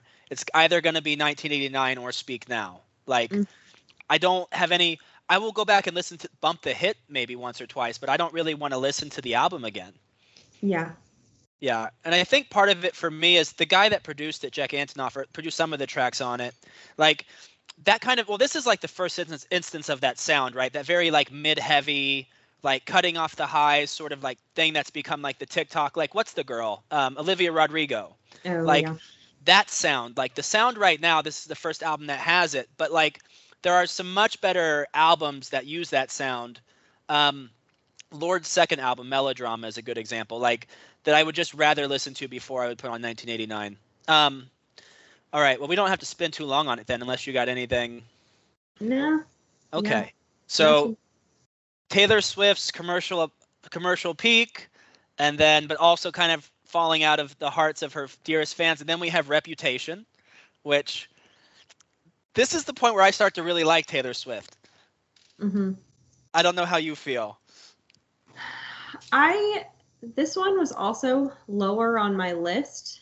Yeah. Um, I think it's only just because it's so drastically different from Red that it was like, you know, if you love Red, it's like, oh wow, this is not the Taylor that I know. And so it's it's a little bit harder to get into. She's definitely got some good songs off of it. Like I would use this one more as a workout. Like if I'm going to listen to Taylor Swift to work out, this is the one you want to do. Um, but I don't know. It's it's very different. I and obviously she was trying to do that, but Yeah. I feel like with this one as well, she went. She she really kind of dove more into the ironic kind of stuff because I feel like some of the songs that she she sings on there, it's like eh, it's got more of an ironic twist to it than just here's the the the words and you know read into it if you will. Here's to my real friend. Like just it's got a lot more so stupid it's good moments. Um, yeah. This is why we can't have nice. Yes. Thanks. No, I I love it because this is the point where I feel like Taylor Swift stops giving a fuck. Like, so my my thing, my guess is like behind the scenes is that probably like in like this grand scheme of things where she's had this like five or six album like contract, right? Like, Mhm. and the whole the plan has worked out perfectly. They've made her a country star, and then they've made her crossover, and then they had her record that just like was a smash, and they had her two hit songs that were like two of the best selling songs of her era. And I'm sure at this point, like even maybe in her head, she's probably like, okay, well, this is it. Like I've had my commercial peak. So at this point, I'm just going to make whatever I want to make. Like, of course, it's targeted to like the contemporary trap sound and like it's it, there's there's targeted toward contemporary sounds. Like she has future on there who was a big rapper at the time but it does very much sound like she just doesn't give a fuck anymore. Like like i remember when i when i heard look what you made me do on the radio and i was astounded that that song existed. Like like I, I i had grown up i had heard we are never ever getting back together and i was astounded at like because I, I could not believe that a mainstream pop star would make a song like that. hmm Like it made zero sense. Um, yeah, no, it's uh, no, I hear what you're saying. There's not much to latch onto from a like I'm identifying with Taylor Swift, the singer songwriter, right? Yeah. Um, yeah, and I I don't know, like it's and I think the other thing for me, I'm gonna rant a little bit about this one, then we can move on. But like the other thing for me is that like it's not even trying to be like it's not even like a, it's like it's almost trying to be sexy but it's not even a sexy album like it's it's very it's almost like taylor swift is just like doing the sexual pop star thing just for kicks it's almost like she's just doing it like yeah because whatever i feel like it so Mhm. um i don't know just the because there's this whole like tradition in american music this weird like tradition of outsider music with like uh there's an album called trout mask replica and there's this band called the shaggs and there's like even have you ever heard of the rapper lil b Mm-mm. like anyway there's this kind of weird lineage of american outsider music like outside the mainstream that's like technically bad and like shoddy quality and like poorly played or even like punk music you know like punk but it's Mhm. like it's like punk but not terribly hardcore and i almost feel like this is low key like a, a mainstream outsider music album like taylor swift got away with making like a Shaggs like style or Lil B style record that like still was on mainstream radio. Um, you do have to admit though, New Year's Day is a great song. I love New Year's Day. That's my favorite one on the album. Okay, like you that one you can latch on to. Yes, for sure. Okay, I mean you didn't latch on to the Kanye drama at all. That that didn't help you connect to her. Not really. I mean, like, I get it, and I I get why she would do some kind of an album like this, but I don't know. I mean, she's like I said, she's got some really poppy songs on there. Like my friend and I, um, I know we both really liked the King of My Heart. Like that one was pretty good. The Getaway Car is pretty good. Um, Call it what you want. I like that one. It's. I mean, Don't as blame an me. album as a whole, I didn't care as much for it. There are songs that I don't mind, or like when it comes up, it's like, oh yeah, that one's a pretty pretty good song, you know. Yeah. But not as as strong for me. Yeah. Um, how do you feel about "Don't Blame Me"? That song. I was trying to remember that one. I hadn't I hadn't gotten back to that one when I was doing my repeat. That one's got like the weird like church song part, like "Don't blame me, love made me crazy," and it's got Oh. like the the choral backing. Don't blame me, love's got me crazy. Yeah, Yeah. that was it was pretty okay. No, I feel like this is the weird moment where yeah, it's just nobody like her her moment like in the zeitgeist is kind of over. Her commercial peak is past. She's doing what she wants. I don't know. I it's grown on me. And like you're talking about good CD records, like there's there's no attempt at on reputation to really have an arc. I mean, there is a little bit with the with the closer with New Year's Day, but like it's very much just like oh, we decided we were going to try to make this kind of sound, and then we just recorded as many tracks as we could, and this is as many as them as we could fit on the CD. And Mhm. so I almost love it for that. It's almost just like I don't know, someone was making pizza and they just made like a pizza with as many toppings as they could. And it's like, here's your pepper. I don't know. Like you wanted you wanted Taylor Swift in tights and, and spandex and leather. This is Taylor Swift, you know? Yeah, Um, Yeah. Um, it's I don't. It's just like, but you're right. The the when you do that sort of thing, maybe as an artist, when you're just like, I'm gonna go in and like make my art school project. Maybe you you have something that like the true hardcore fans can't really latch on to. yeah. Okay. Well, yeah, I figured we would disagree with this one, but I figured we would disagree with it on for different reasons because I figured like because I knew that there's people who didn't like this album because they came up when Taylor Swift was marketed as like the wholesome, kid-friendly pop star, and like this is kind of when she really makes the clear break to like, you know, To do whatever I want at this point. well, I just Like- mean the like the like hyper sexualized like because like that Mm. was the whole thing. Like the early marketing was like, oh, here's this like wholesome girl, right? Mm-hmm. I even remember um, a, a mutual friend of ours. I don't want to say her last name, but even I think around the era of Speak Now or Red, we were sitting in a place out in Atchison, and she was like, "I just think Taylor Swift's really a great role model for little girls, and I Mhm. really, I'm really glad that we have a popular star who's like, um, like uh, able to be a good role model for people." In the back of my head, I was like, "Homegirl, that's just all marketing. Like that's just that's just imagery." and I, I don't know like did you were you disappointed by that by what by the way she was marketed at all like the shift in that I mean, it wasn't as crazy of a, an adjustment in that sense. I think it was just that it was such such a stark contrast to the sound of all of her old stuff that I was like, oh, I just didn't I didn't care as much for the sound of it. Like, yeah, again, there were some songs I could kind of get behind, and as far as marketing goes, like it was a little disappointing in a sense where it's like, I mean, I'm not going to start wearing those clothes, you know. Whereas, you know, with 22, it's like, you know, the the black and the whites and the reds and the, you know, a little more classic look to it. The reputation was very aggressively so. And I, Yeah. marketing wise, I didn't care as much for it. Like that wasn't really my big draw away from her, but hmm yeah. okay no and uh, that just that's another thing i i just remembered starting with red really right but red and probably every album since she's had a very unique look in each album but like like red has a lot of sense of style like even the album photographs are awfully like even those are worth looking at hmm Yeah. I mean, and she she was kind of iconic. Like I don't know if you had heard much about this, but it was really her hairstyle. Like in every single album, it was very much a different kind.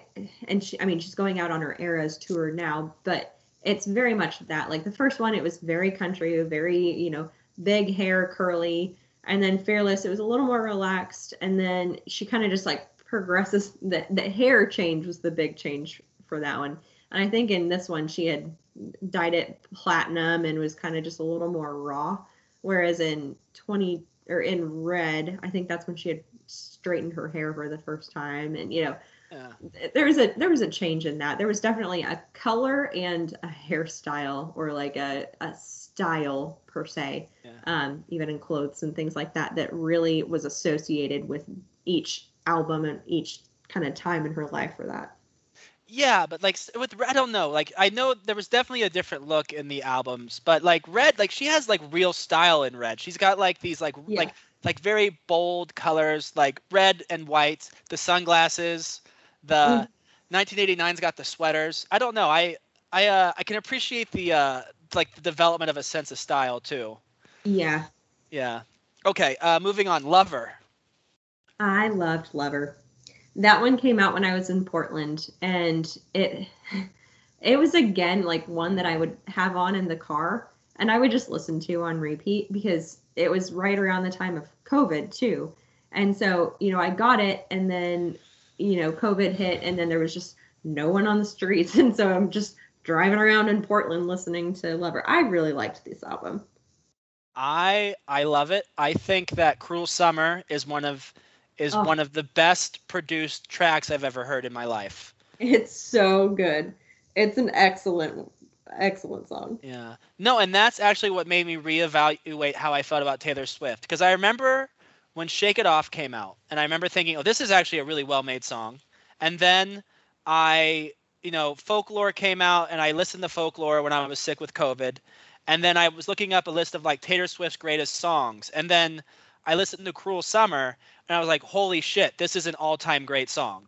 Um, yeah i i was really disappointed that one didn't well disappointed but also happy that it didn't get more radio play and kind of excitement around it because it's such a good song but it, i'm glad that it didn't because then it's kind of just like the hidden gem where you know it's not going to get overplayed so much that you hate it again Yeah. i really like that song I mean, of like of like all time great pop recordings. Like I saw her again last night by the Mamas and the Papas.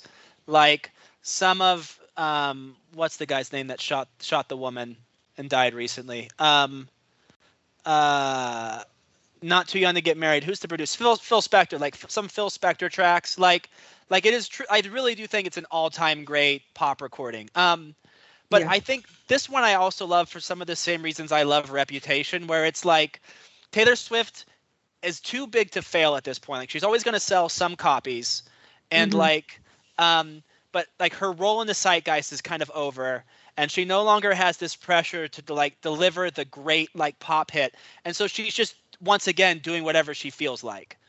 yeah i Yeah. very much agree with it in this version or in Yeah. the in the last few albums after this Yeah, like Lover is very much like, um, I forgot that you existed. I love that one. I really like that one. Uh huh. Um, Lover is a great song. Just it's a great song. Song. It's a great Yeah. Yeah. And then the, the bass part in it is wonderful. Um, uh, what's the what's the second to last track about like the friends? Oh, it's nice to have a friend. Nice to have a friend is a good song. Very like sweet. Yeah. Yeah. I really liked uh, Cornelia Street. Courtney, you know, there's it's in New York. Yeah. So I was I was in New York this last fall, last spring, and I uh, saved the money to not buy a hotel room, and I just walked New York around, and I Mhm. had I had my headphones on, and I was listening to Cornelia Street, walking Cornelia Street, Hmm. I guess I Yeah. didn't realize it was in New York. down in the village. Yeah. Yeah, I- even go ahead. Go ahead. Oh no. Oh yeah, I think there's even a line in that one or in a different song on Lover where she talks about having a place in the village. So Oh yeah, you're right. yeah, um, yeah, and then like even the style of it, right? It's just like this very over the top, like almost like cotton candy. Hmm But- Yeah, yeah. Um No, but it's it it is one of these albums too that I feel like I don't know. You're saying that you you didn't like Reputation and Lover in 1989 because there's not as much for you to grab onto. But for Mm. me, the fact that like I don't know, for me, I I kind of like I guess more identify with her as just a creator and like really respect. I don't know, respecting the like. I don't know. For me, there's there's more to grab onto here than there is in the early albums. Because I I can. can- e- Go ahead. I, I mean, I can see where you're coming from with that. Yeah. I guess I'm like treating her less like I'm like I'm more hearing like the mind behind the songs on the later ones, if it makes sense. Yeah. Yeah. Yeah, Um, you can see, like you said, you can see more of the creator in the songs as opposed to the, you know, just pumping out songs to be fun and catchy and relatable. Or human, right? I guess there's I, I'm hearing more of the creator behind the songs than like the human. Cause I don't know, were you ever like a big Tumblr follower? Like were you following the Tumblr posts and stuff with the early songs? No, I wasn't. Okay. Cause some people were, right? hmm Yeah. Yeah, I guess for me, I mean, I was never going to like identify with the emotional content. I don't know. I feel like even the emotional content in the later albums I kind of identify with more. Um so, you know, I was never going to identify with the early ones, but yeah, I can hear you. Anyway, anything else for Lover? Um, Great album. yeah, yeah. It was. I mean, it was a very solid album. That's one of my tops, probably after Red, but above some of the other ones. I really liked it, but yep. I mean, very few albums are red though. That's kind of the yeah. yeah. it's it's its own little breed there. it's yeah it's certainly like it's almost like we're talking about she she has this like weird three album period before red where she's like she can write pop songs then she's learning how to write then she's learning how to have a sense of style and she's learning how to have catchy words she's like putting all the pieces together and they they all fall into place at exactly the same time with red Mhm. um, and then she's very much just like then she has you know she has 1989 and then she's just like doing her own thing lover's another good cd uh, album except there's some real there's some filler on the back half there's the, the last Yeah. there's some filler at the end Yeah. I usually Yeah. kind of skip through the last few because it's just like, you know, either overplayed or like you said, just fillers. It's like, eh. i Don't don't know i don't know why um why me and um i don't know how me and what's the other one that got Uh, you need to calm down. i don't know how those even got released as songs Yeah. they they are they are um, they are they are so they are mind-numbingly of lower quality than most of the stuff on that album. Yeah. I would agree. I I don't think that they deserved too much of a place on this album. And especially towards the back half, like it's kind of just like, oh, here's all of my new songs. Oh yeah, you remember these two that we had released? Uh yeah. Well, okay. They're on here now.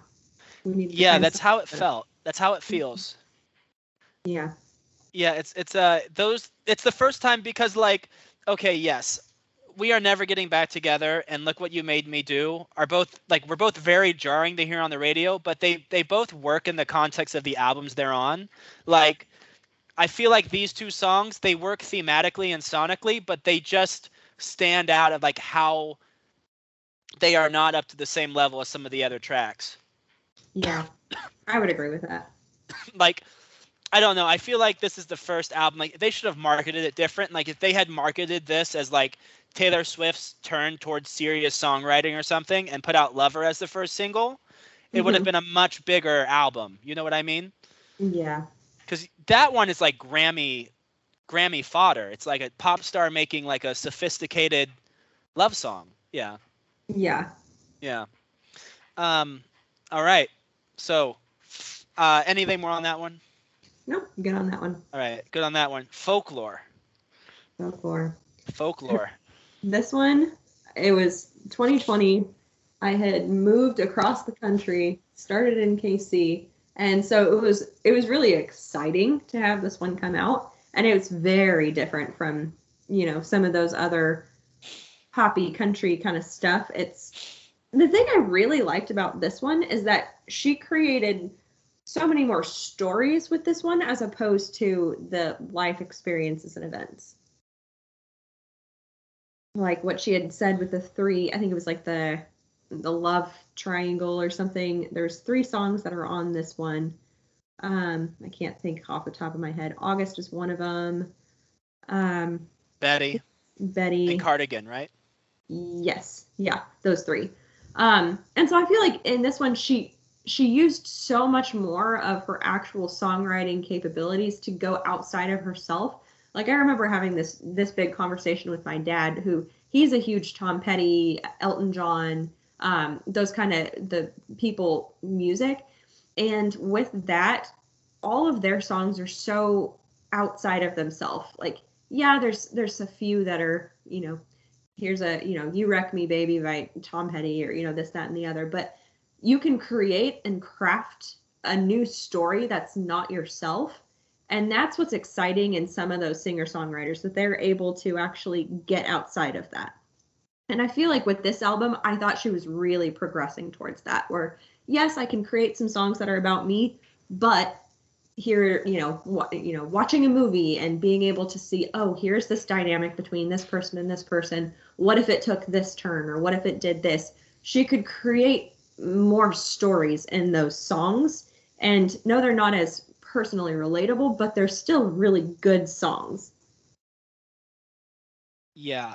Um I mean in this narrative I've been crafting of like Taylor Swift's discography in her career where she like she builds this dedicated fan base, becomes part of the zeitgeist, and then like has commercial popularity but kind of loses that fan base, loses the zeitgeist, makes these albums no longer has the commercial pressures on her, right? She's already delivered. So she's just making weird stuff. And I think this one, in my guess, is probably pretty unexpected for her, where she's just probably like, she's made reputation, she's made lover, and she's just probably like, she doesn't care anymore. So she's just going to make another random album, right?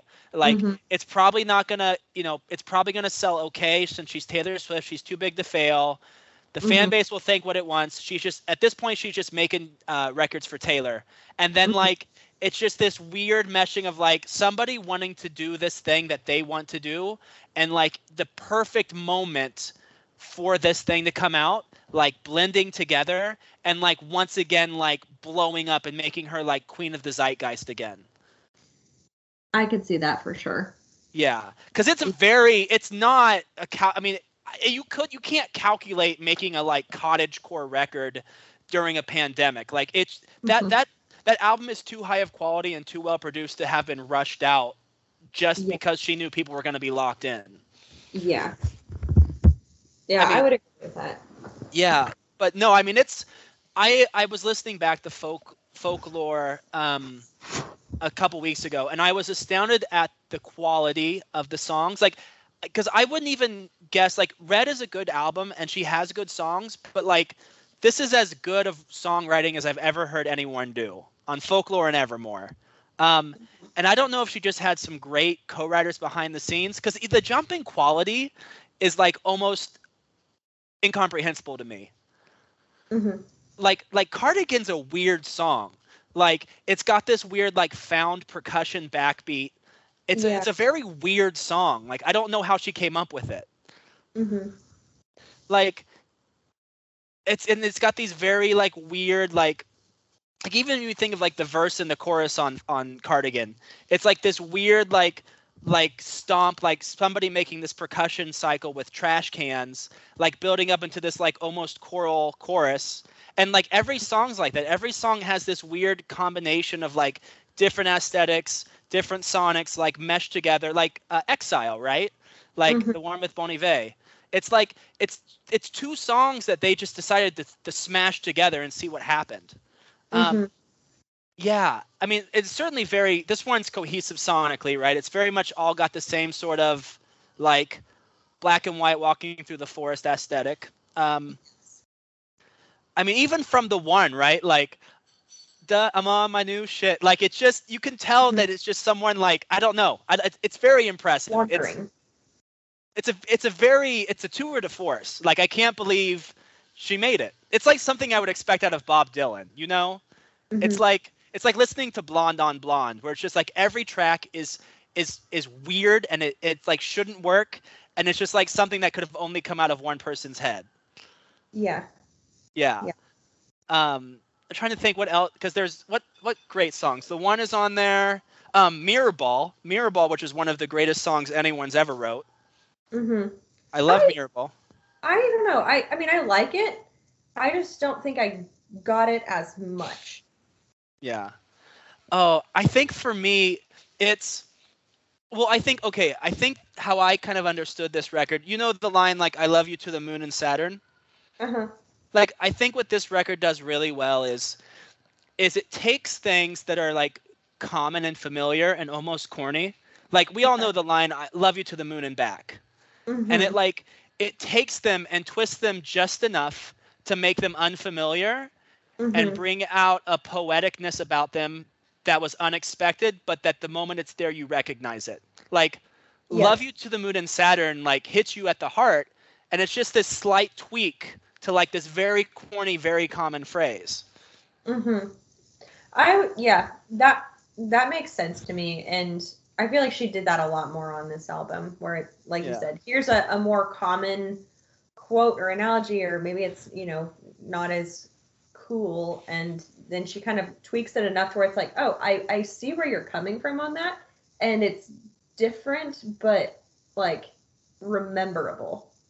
Yeah. Well, I think for me with Mirrorball, so like it's it's quoting that um uh what's the dashboard? Is it dashboard confessional?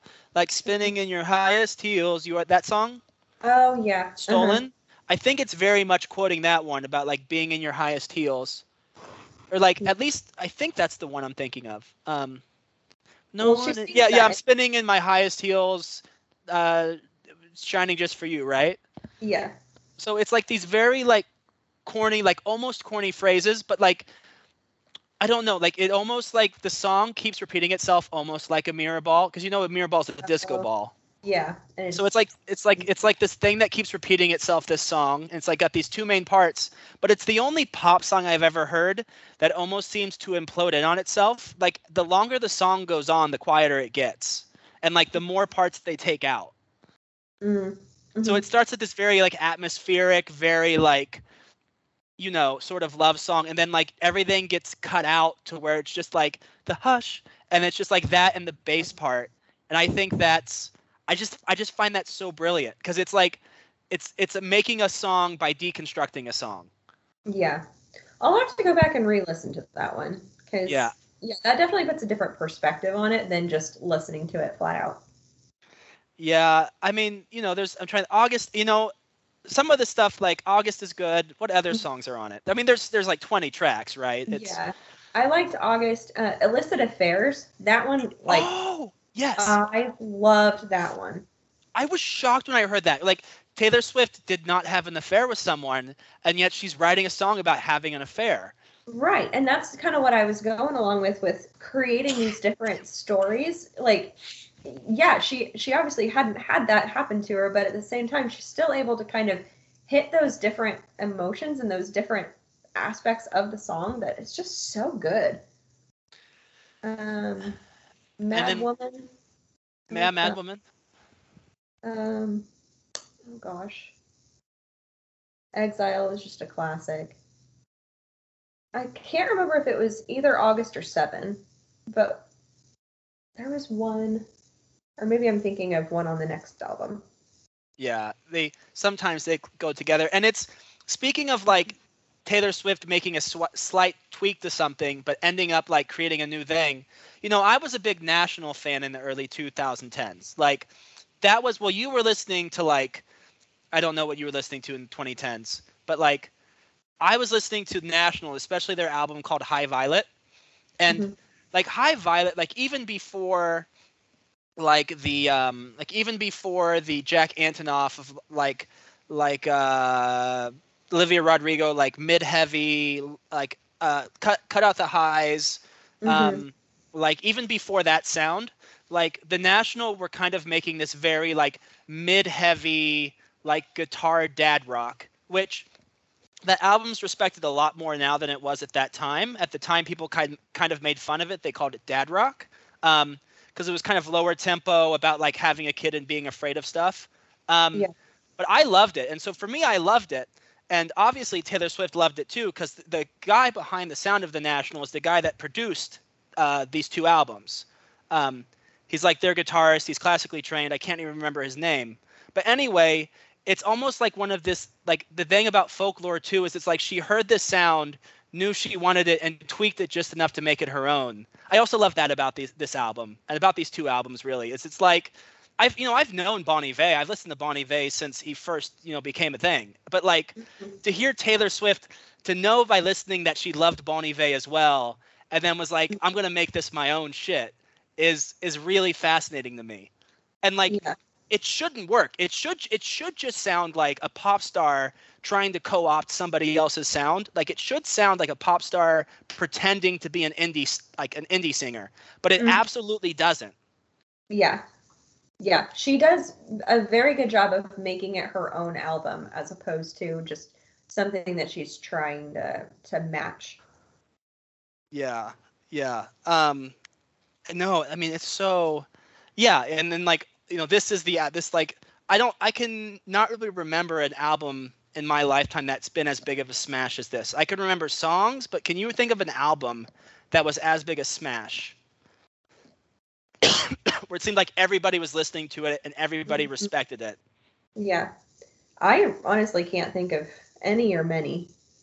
Yeah. Because again, there's so many, you know, this the single culture is such a big thing in music. Like you don't just grab an album and listen to the whole album anymore, or like when you do listen to the album, it's just not as cohesive in a sense.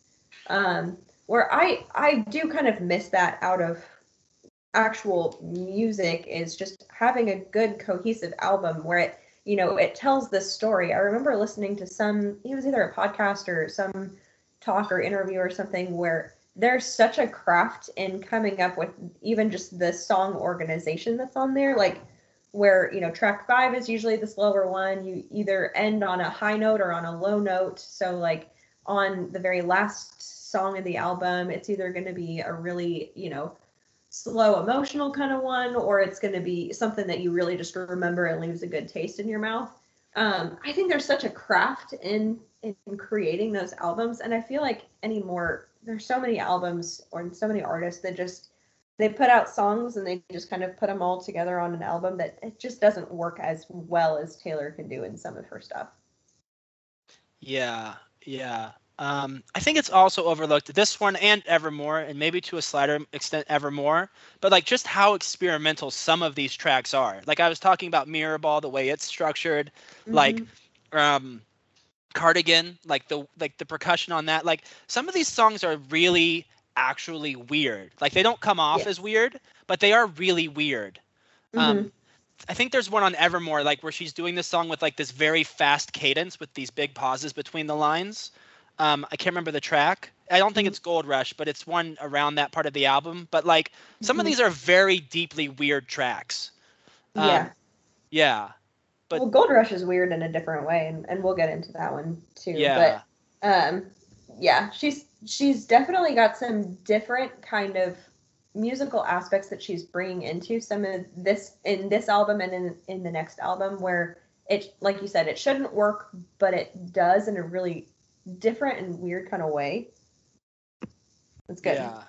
Yeah, no, and then um I think one of the great thing one of the one of the really fun things about folklore is that there's this this is cottage core, there's this like dreamy woodsy aesthetic thing going on and then Betty comes in and it's like a track off her first record, right? And so then it Mhm. really makes this like great punctuation mark right at the end of the album. Um Mhm. and you know, it's also really interesting because I think it's a little bit more present on Evermore because you can kind of hear the different narrative threads in the songs a little better. Um, Mm. But like you're talking about these stories, it feels like in both Folklore and Evermore, there's like three or four short stories that she wrote or that somebody wrote with her, and then they cut her up into pieces.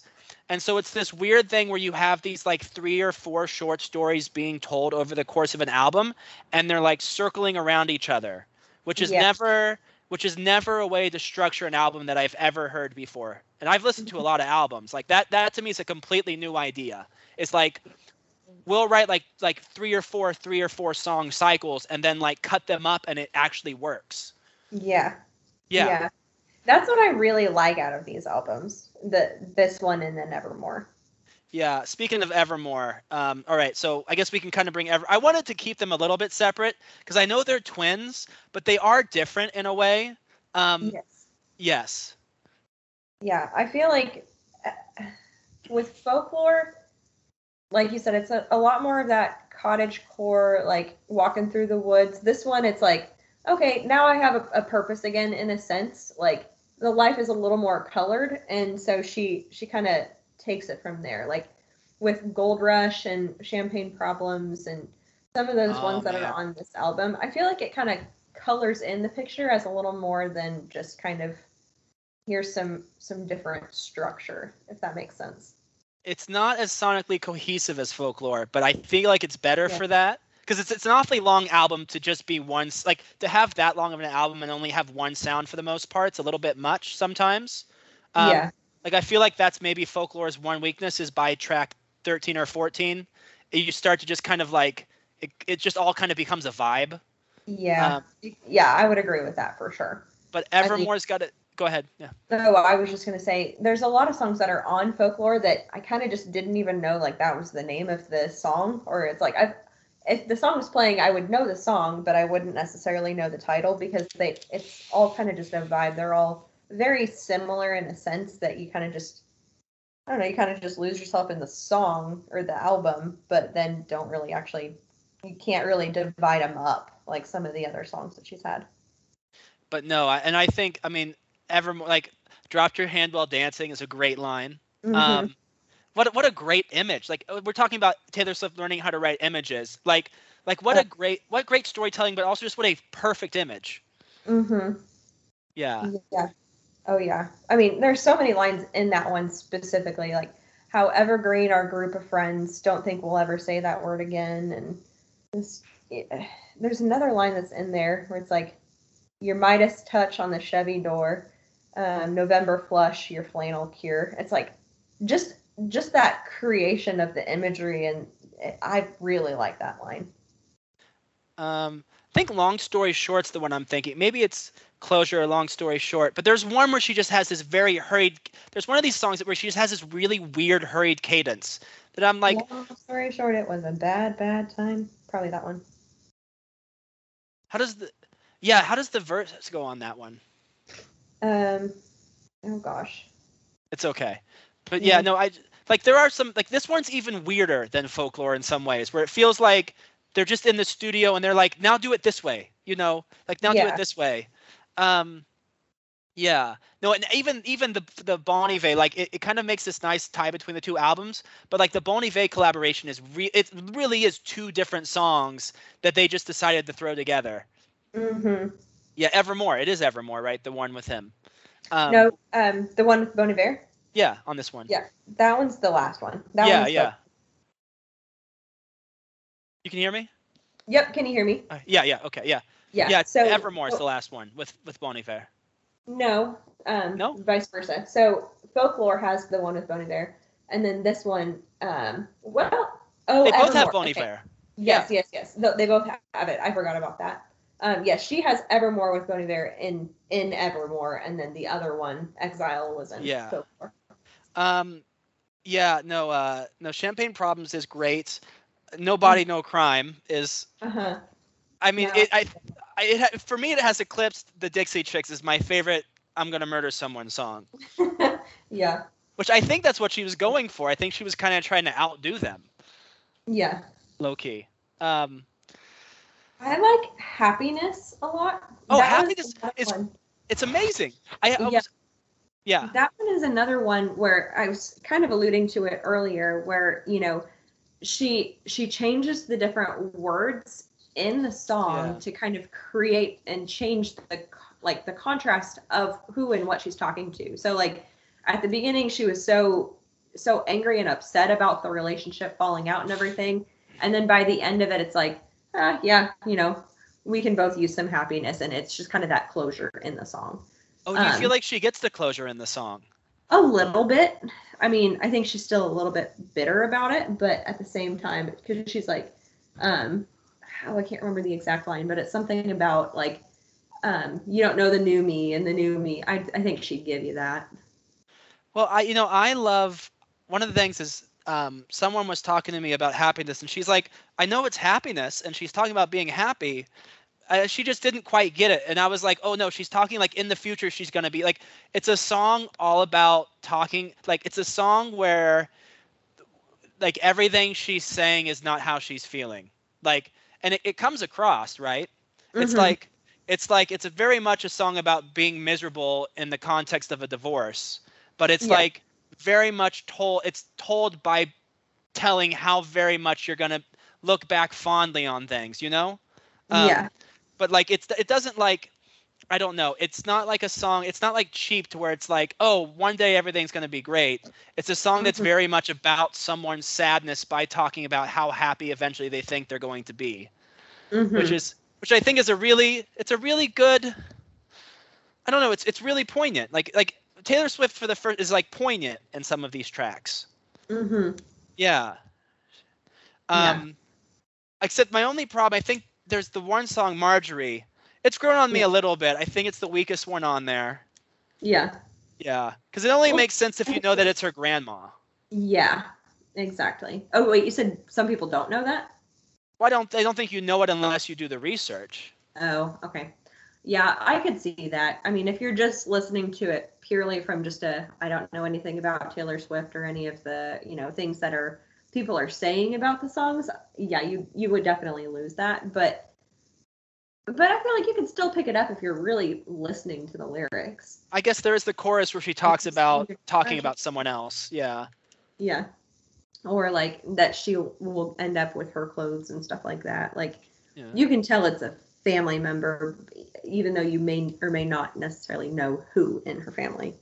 Yeah, that's a good The point. narrator's That's a good family. point. Yeah, and I guess when I say like it's weird, like when some of these songs are, it's not that the songs come off as weird. It's not like they're so outsidery like Reputation, but it's just Mhm. like there are there are low key very strange sonic choices being made sometimes on these songs. Um, yeah. That like are like slyly experimental. Um, Mhm. You're a cowboy like me. That one kind Oh, of feels me. What a what a great uh what's the what's the song I what's the line I really like from that one? Um Oh, Forever is the sweetest con. Forever is the sweetest con. Is that what you said? Yeah, like that's a great line. I don't think I've ever caught it. Yeah, Forever is the sweetest con. Hmm. Yeah. She's go ahead. oh, I was gonna say she's just got some some good lines that she can just drop in there and, and make you think on it. Yeah. I don't know any any take any more takeaways takeaways folklore evermore. Huge, huge Taylor Swift back in the zeitgeist. You know, I don't I don't think she really expected this to happen, but all of a sudden she's like the biggest pop star and like the biggest like cultural figure in the world again. Mhm. Yeah. Yeah, she she definitely kind of used those as her comeback album in a sense. But I think it was like accidentally her. Like I don't think she expected, you know, but it just yeah. Yeah. I think she did this one more for the fans than she did for like becoming a you know trying to make a comeback, but it worked for her in that sense. Um, Yeah. My Yeah. my only takeaway is just I freaking love Champagne Problems and Gold Rush. Those, yeah, they were good songs. Or oh, Tolerate It. I forgot about that one. Tolerate It's great. hmm Yeah. It doesn't it doesn't have the lows of folklore. Like Evermore doesn't quite have the moments where I'm like I almost want to turn this album off. hmm Yeah. Like folklore has a few moments where it's like okay, I'm a little bit dull. hmm Um but I mean no, I mean I'm just I'm in like I, I think like the best comparison for me is like is like uh not Tom Petty. I'm thinking Tom Petty now that you said him. But for me, I think of uh Blonde on Blonde by Bob Dylan. Like it's just somebody who knows what they're doing is very much in command of what they're doing, right? yeah. Um, and then at this point, you know, this is like when I in my narrative I'm building for Taylor Swift. Like this is the point where like she's succeeded. Like this is after she's this is for in Kanye parlance after he's made Yeezus or after after Bob Dylan's made after Bob Dylan's made Nashville Skyline. Like I think at this point she's just gotten away with too much that she's like, oh, I'm gonna re-record my entire discography. Like I think I, I don't know. I'm skeptical that she's gonna make an album because I mean, she's she has this four album period, th- like starting with Reputation, where she's just doing whatever she wants, and she's Mhm. like, and it's just like I think I think at this point I hope I hope it's not the case, but I think at this point she's probably going to end up keep keeping like chasing the dragon, which maybe takes us to midnights. But it's like I think she's gonna like I think she's probably for better or worse gonna stay away from that like do whatever I want phase and like keep making things that play to the current zeitgeist. Which Mhm. it's not that she didn't with Reputation and Lover and and Folklore a little bit, but it's that like if they felt very like personal visiony, whereas Midnights kind of feels like very much tailored to the moment. Um, I don't know. How do you how do you take how do you take Midnights since we're at that point? Yeah, so um when I hit midnights, I feel like ah gosh. I haven't really been able to put into words this album yet. Like there's a lot that are it's it's similar to the folklore and um and Evermore in that she's kind of just doing whatever she wants. She's similar to her old self in old sense in that she like she's kind of going back to kind of rehash some old things since I know a lot of the ones that were on this album it was like ones that she had she wrote and or there were ones that came out you know with the thoughts and the feelings around midnights and around you know what keeps you up at night and and those kinds of of songs but the, again they're they're less relatable than some of the ones that when she would do that on her old albums you kind of like, oh yeah, I, I remember a situation where I kind of could feel that. There's less of that on this album. They're all fun, catchy, poppy songs, but not quite in the same way. Yeah, I feel like with this, it's like she's she hasn't made enough material yet that she's out of ideas, Mhm. but and she's too good at what she does to really make something that doesn't have any redeeming qualities. But I think that like it's just it's too it's too sound of the moment chasing and too like because I, I for me for me the whole like midnights thing like for me that's just marketing. It's like the stuff Yeah. it's like narrative building around the album so it sells better. But like the actual sound of the thing it sounds it doesn't like it's not like reputation and like folklore had never existed before but they still felt like very personal visions of a certain sort of thing. Like midnights doesn't feel very original. It feels like it's very it's well done but it doesn't feel very like like it's like her own vision of something Yeah, like anti-hero is a good song lavender haze is a good song but it's not mm. you know it, it lacks the the i don't give a fuck anymore-ness of some of the early of like the f- four records before it yeah, I would agree with that. That she in in those those senses, it's it's kind of falling back into some of her old vibe in a sense. Whereas it's not it's not the I'm just going to do whatever I want at this point anymore. Yeah kind of it's filling in that narrative. yeah it's i mean i don't i mean it's not it's not bad right she's like she's too good to make something that's truly bad Right.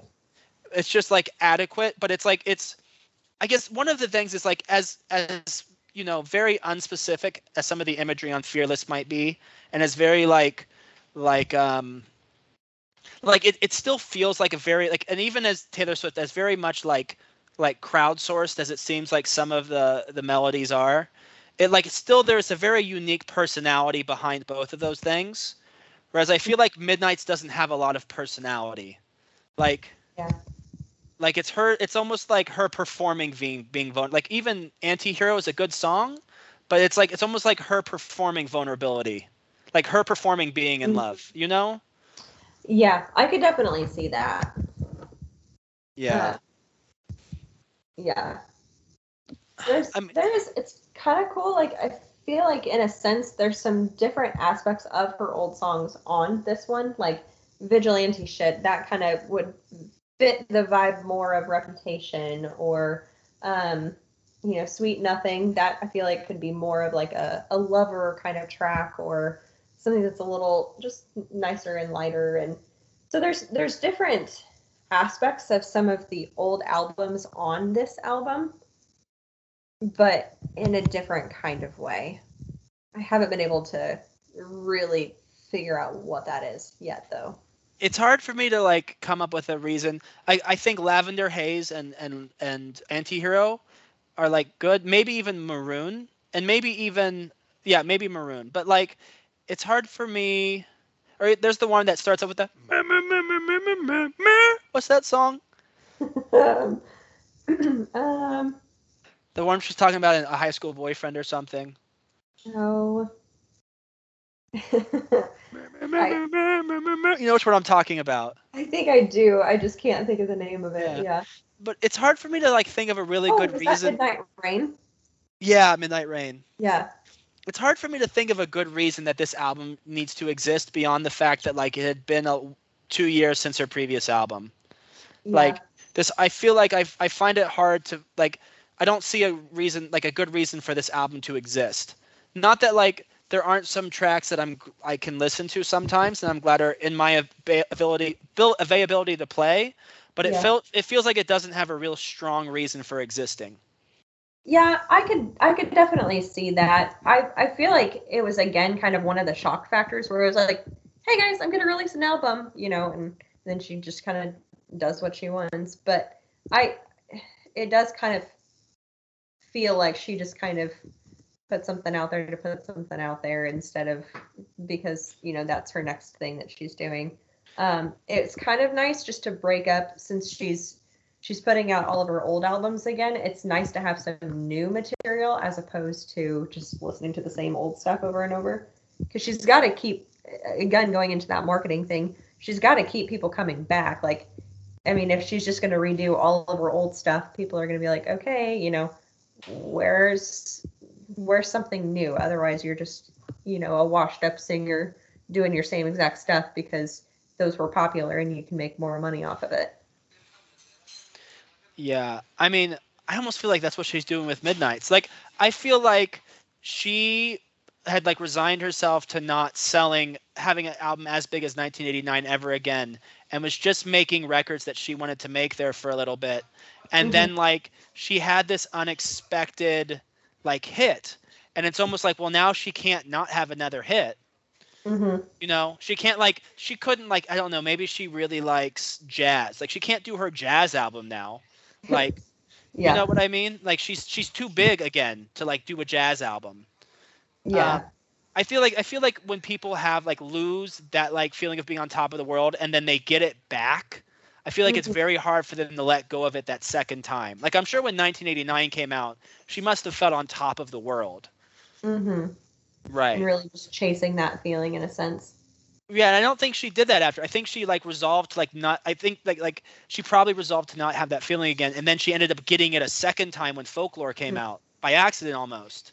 Mhm. You know, um, it almost feels a minute like Midnight just feels a little bit like chasing the dragon, and like Right. you know now that after Folklore, of course Midnights is gonna have like it's gonna be the biggest selling album in the last five years because everybody's desperate. You know, everybody's bought in, and the younger generation too. Like she's cool again. She's like cool for them Yeah.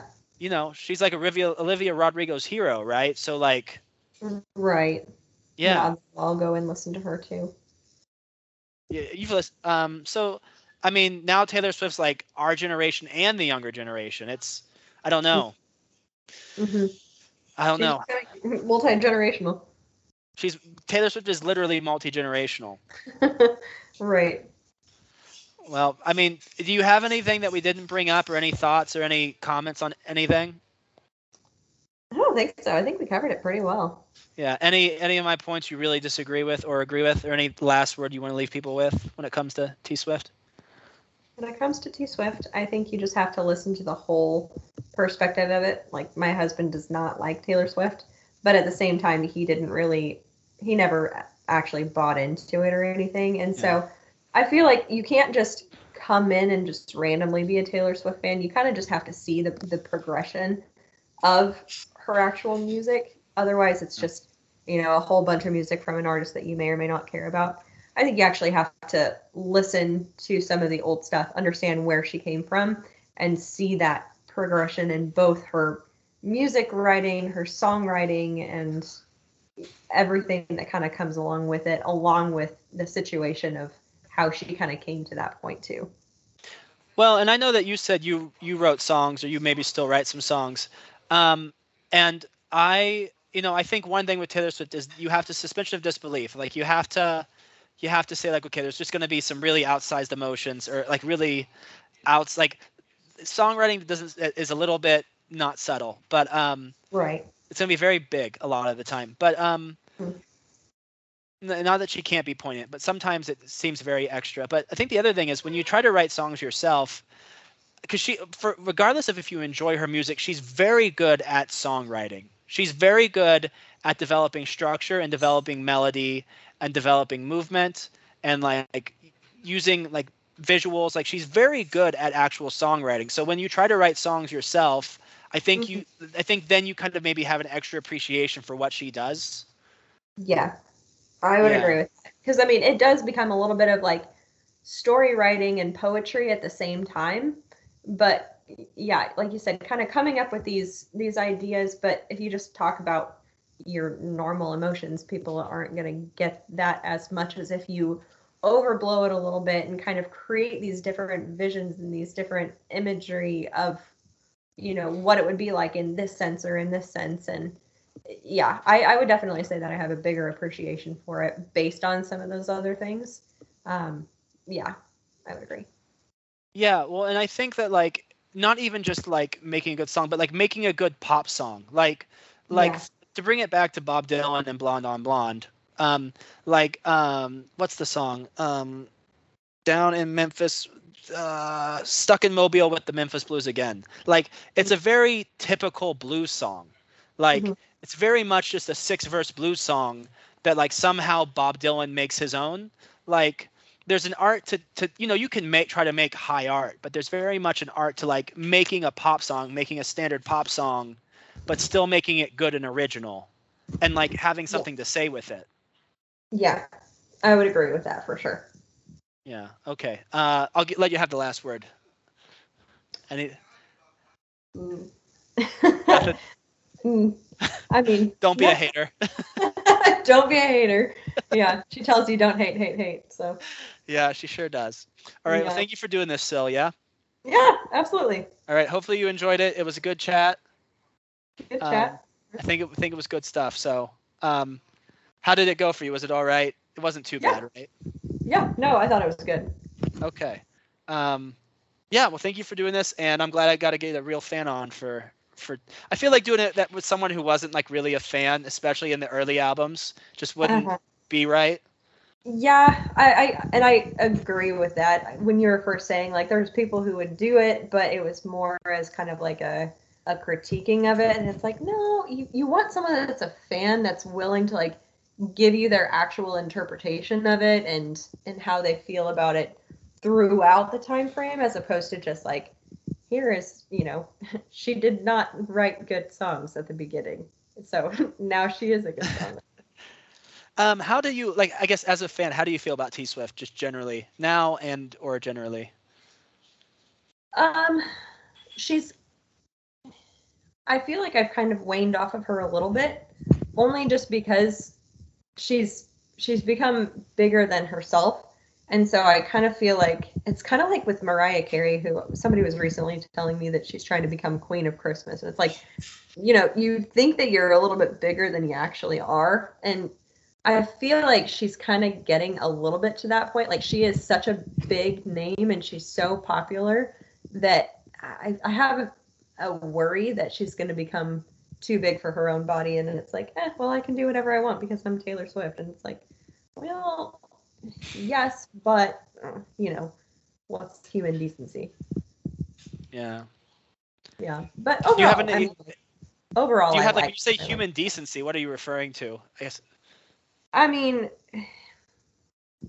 I don't know, like just the way that some of her songs or some of her the things that she will say in like an interview, it's kind of just like, meh. Well, I don't care. Like, I don't know. I, I can't think of any specific. She has an attitude. You mean like a little bit? Yeah, bit? I I would think so. And I mean, she rightfully does. Like people have assumed a lot of different things about her and have put a lot of different words in her mouth, and she's like, no, that's not what I mean. And so she can she can tell you straight off. And I mean, if I were in her shoes, I'd probably be in the same situation where it's like, okay, yeah, we're not we're not just going to continue to allow you to make assumptions about me and so she can she can kind of cut that off and she has more of a justification to do that now or like more of a voice, I guess. Um, I don't know. I mean, It's valid. You don't have to hate if you don't want to hate. Yeah. I'm just more interested since like we did. I did really want to get a fan. I just wanted to hear what a fan felt about her anymore. Mm-hmm. Like, do you I feel like you feel like you'd lost her, or do you feel like you still have her? I feel like I've kind of lost her a little bit. I mean, I still really enjoy her stuff. I didn't buy any tickets to her her big era concert. My sisters both did, but I mean, I and I was telling my friend Carrie about this recently too because she she was in a similar boat. Like we always listened to Taylor Swift together. It was like, oh hey, new album's coming out, and then we'd you know have this big old conversation about it and um and share which songs we like best and all that kind of stuff. But both of us just kind of feel like she's deviating farther and farther from the sound that we had liked so much that it's harder to harder to relate and a little harder to get totally behind it. Like kind of like with midnights it's it's a good album. It's just kind of a little farther than than it used to be i guess there's Um, good songs it's just not as it's not the same uh, you probably already felt a little bit like this after Red, but she got you back with Folklore and Evermore, and then she lost you again. yeah i would say so Okay. Yeah, I'm still a fan. I'm I'm not gonna change that, but it's yeah. I would say that like if I were to rank all of her albums, I would say, you know, Red is definitely up there, probably then Lover, then Folklore and Evermore, and then kind of all the rest of them filter in outside of that. So she's she's definitely had some ups and downs as far as like the roller coaster of her experience, but I don't know.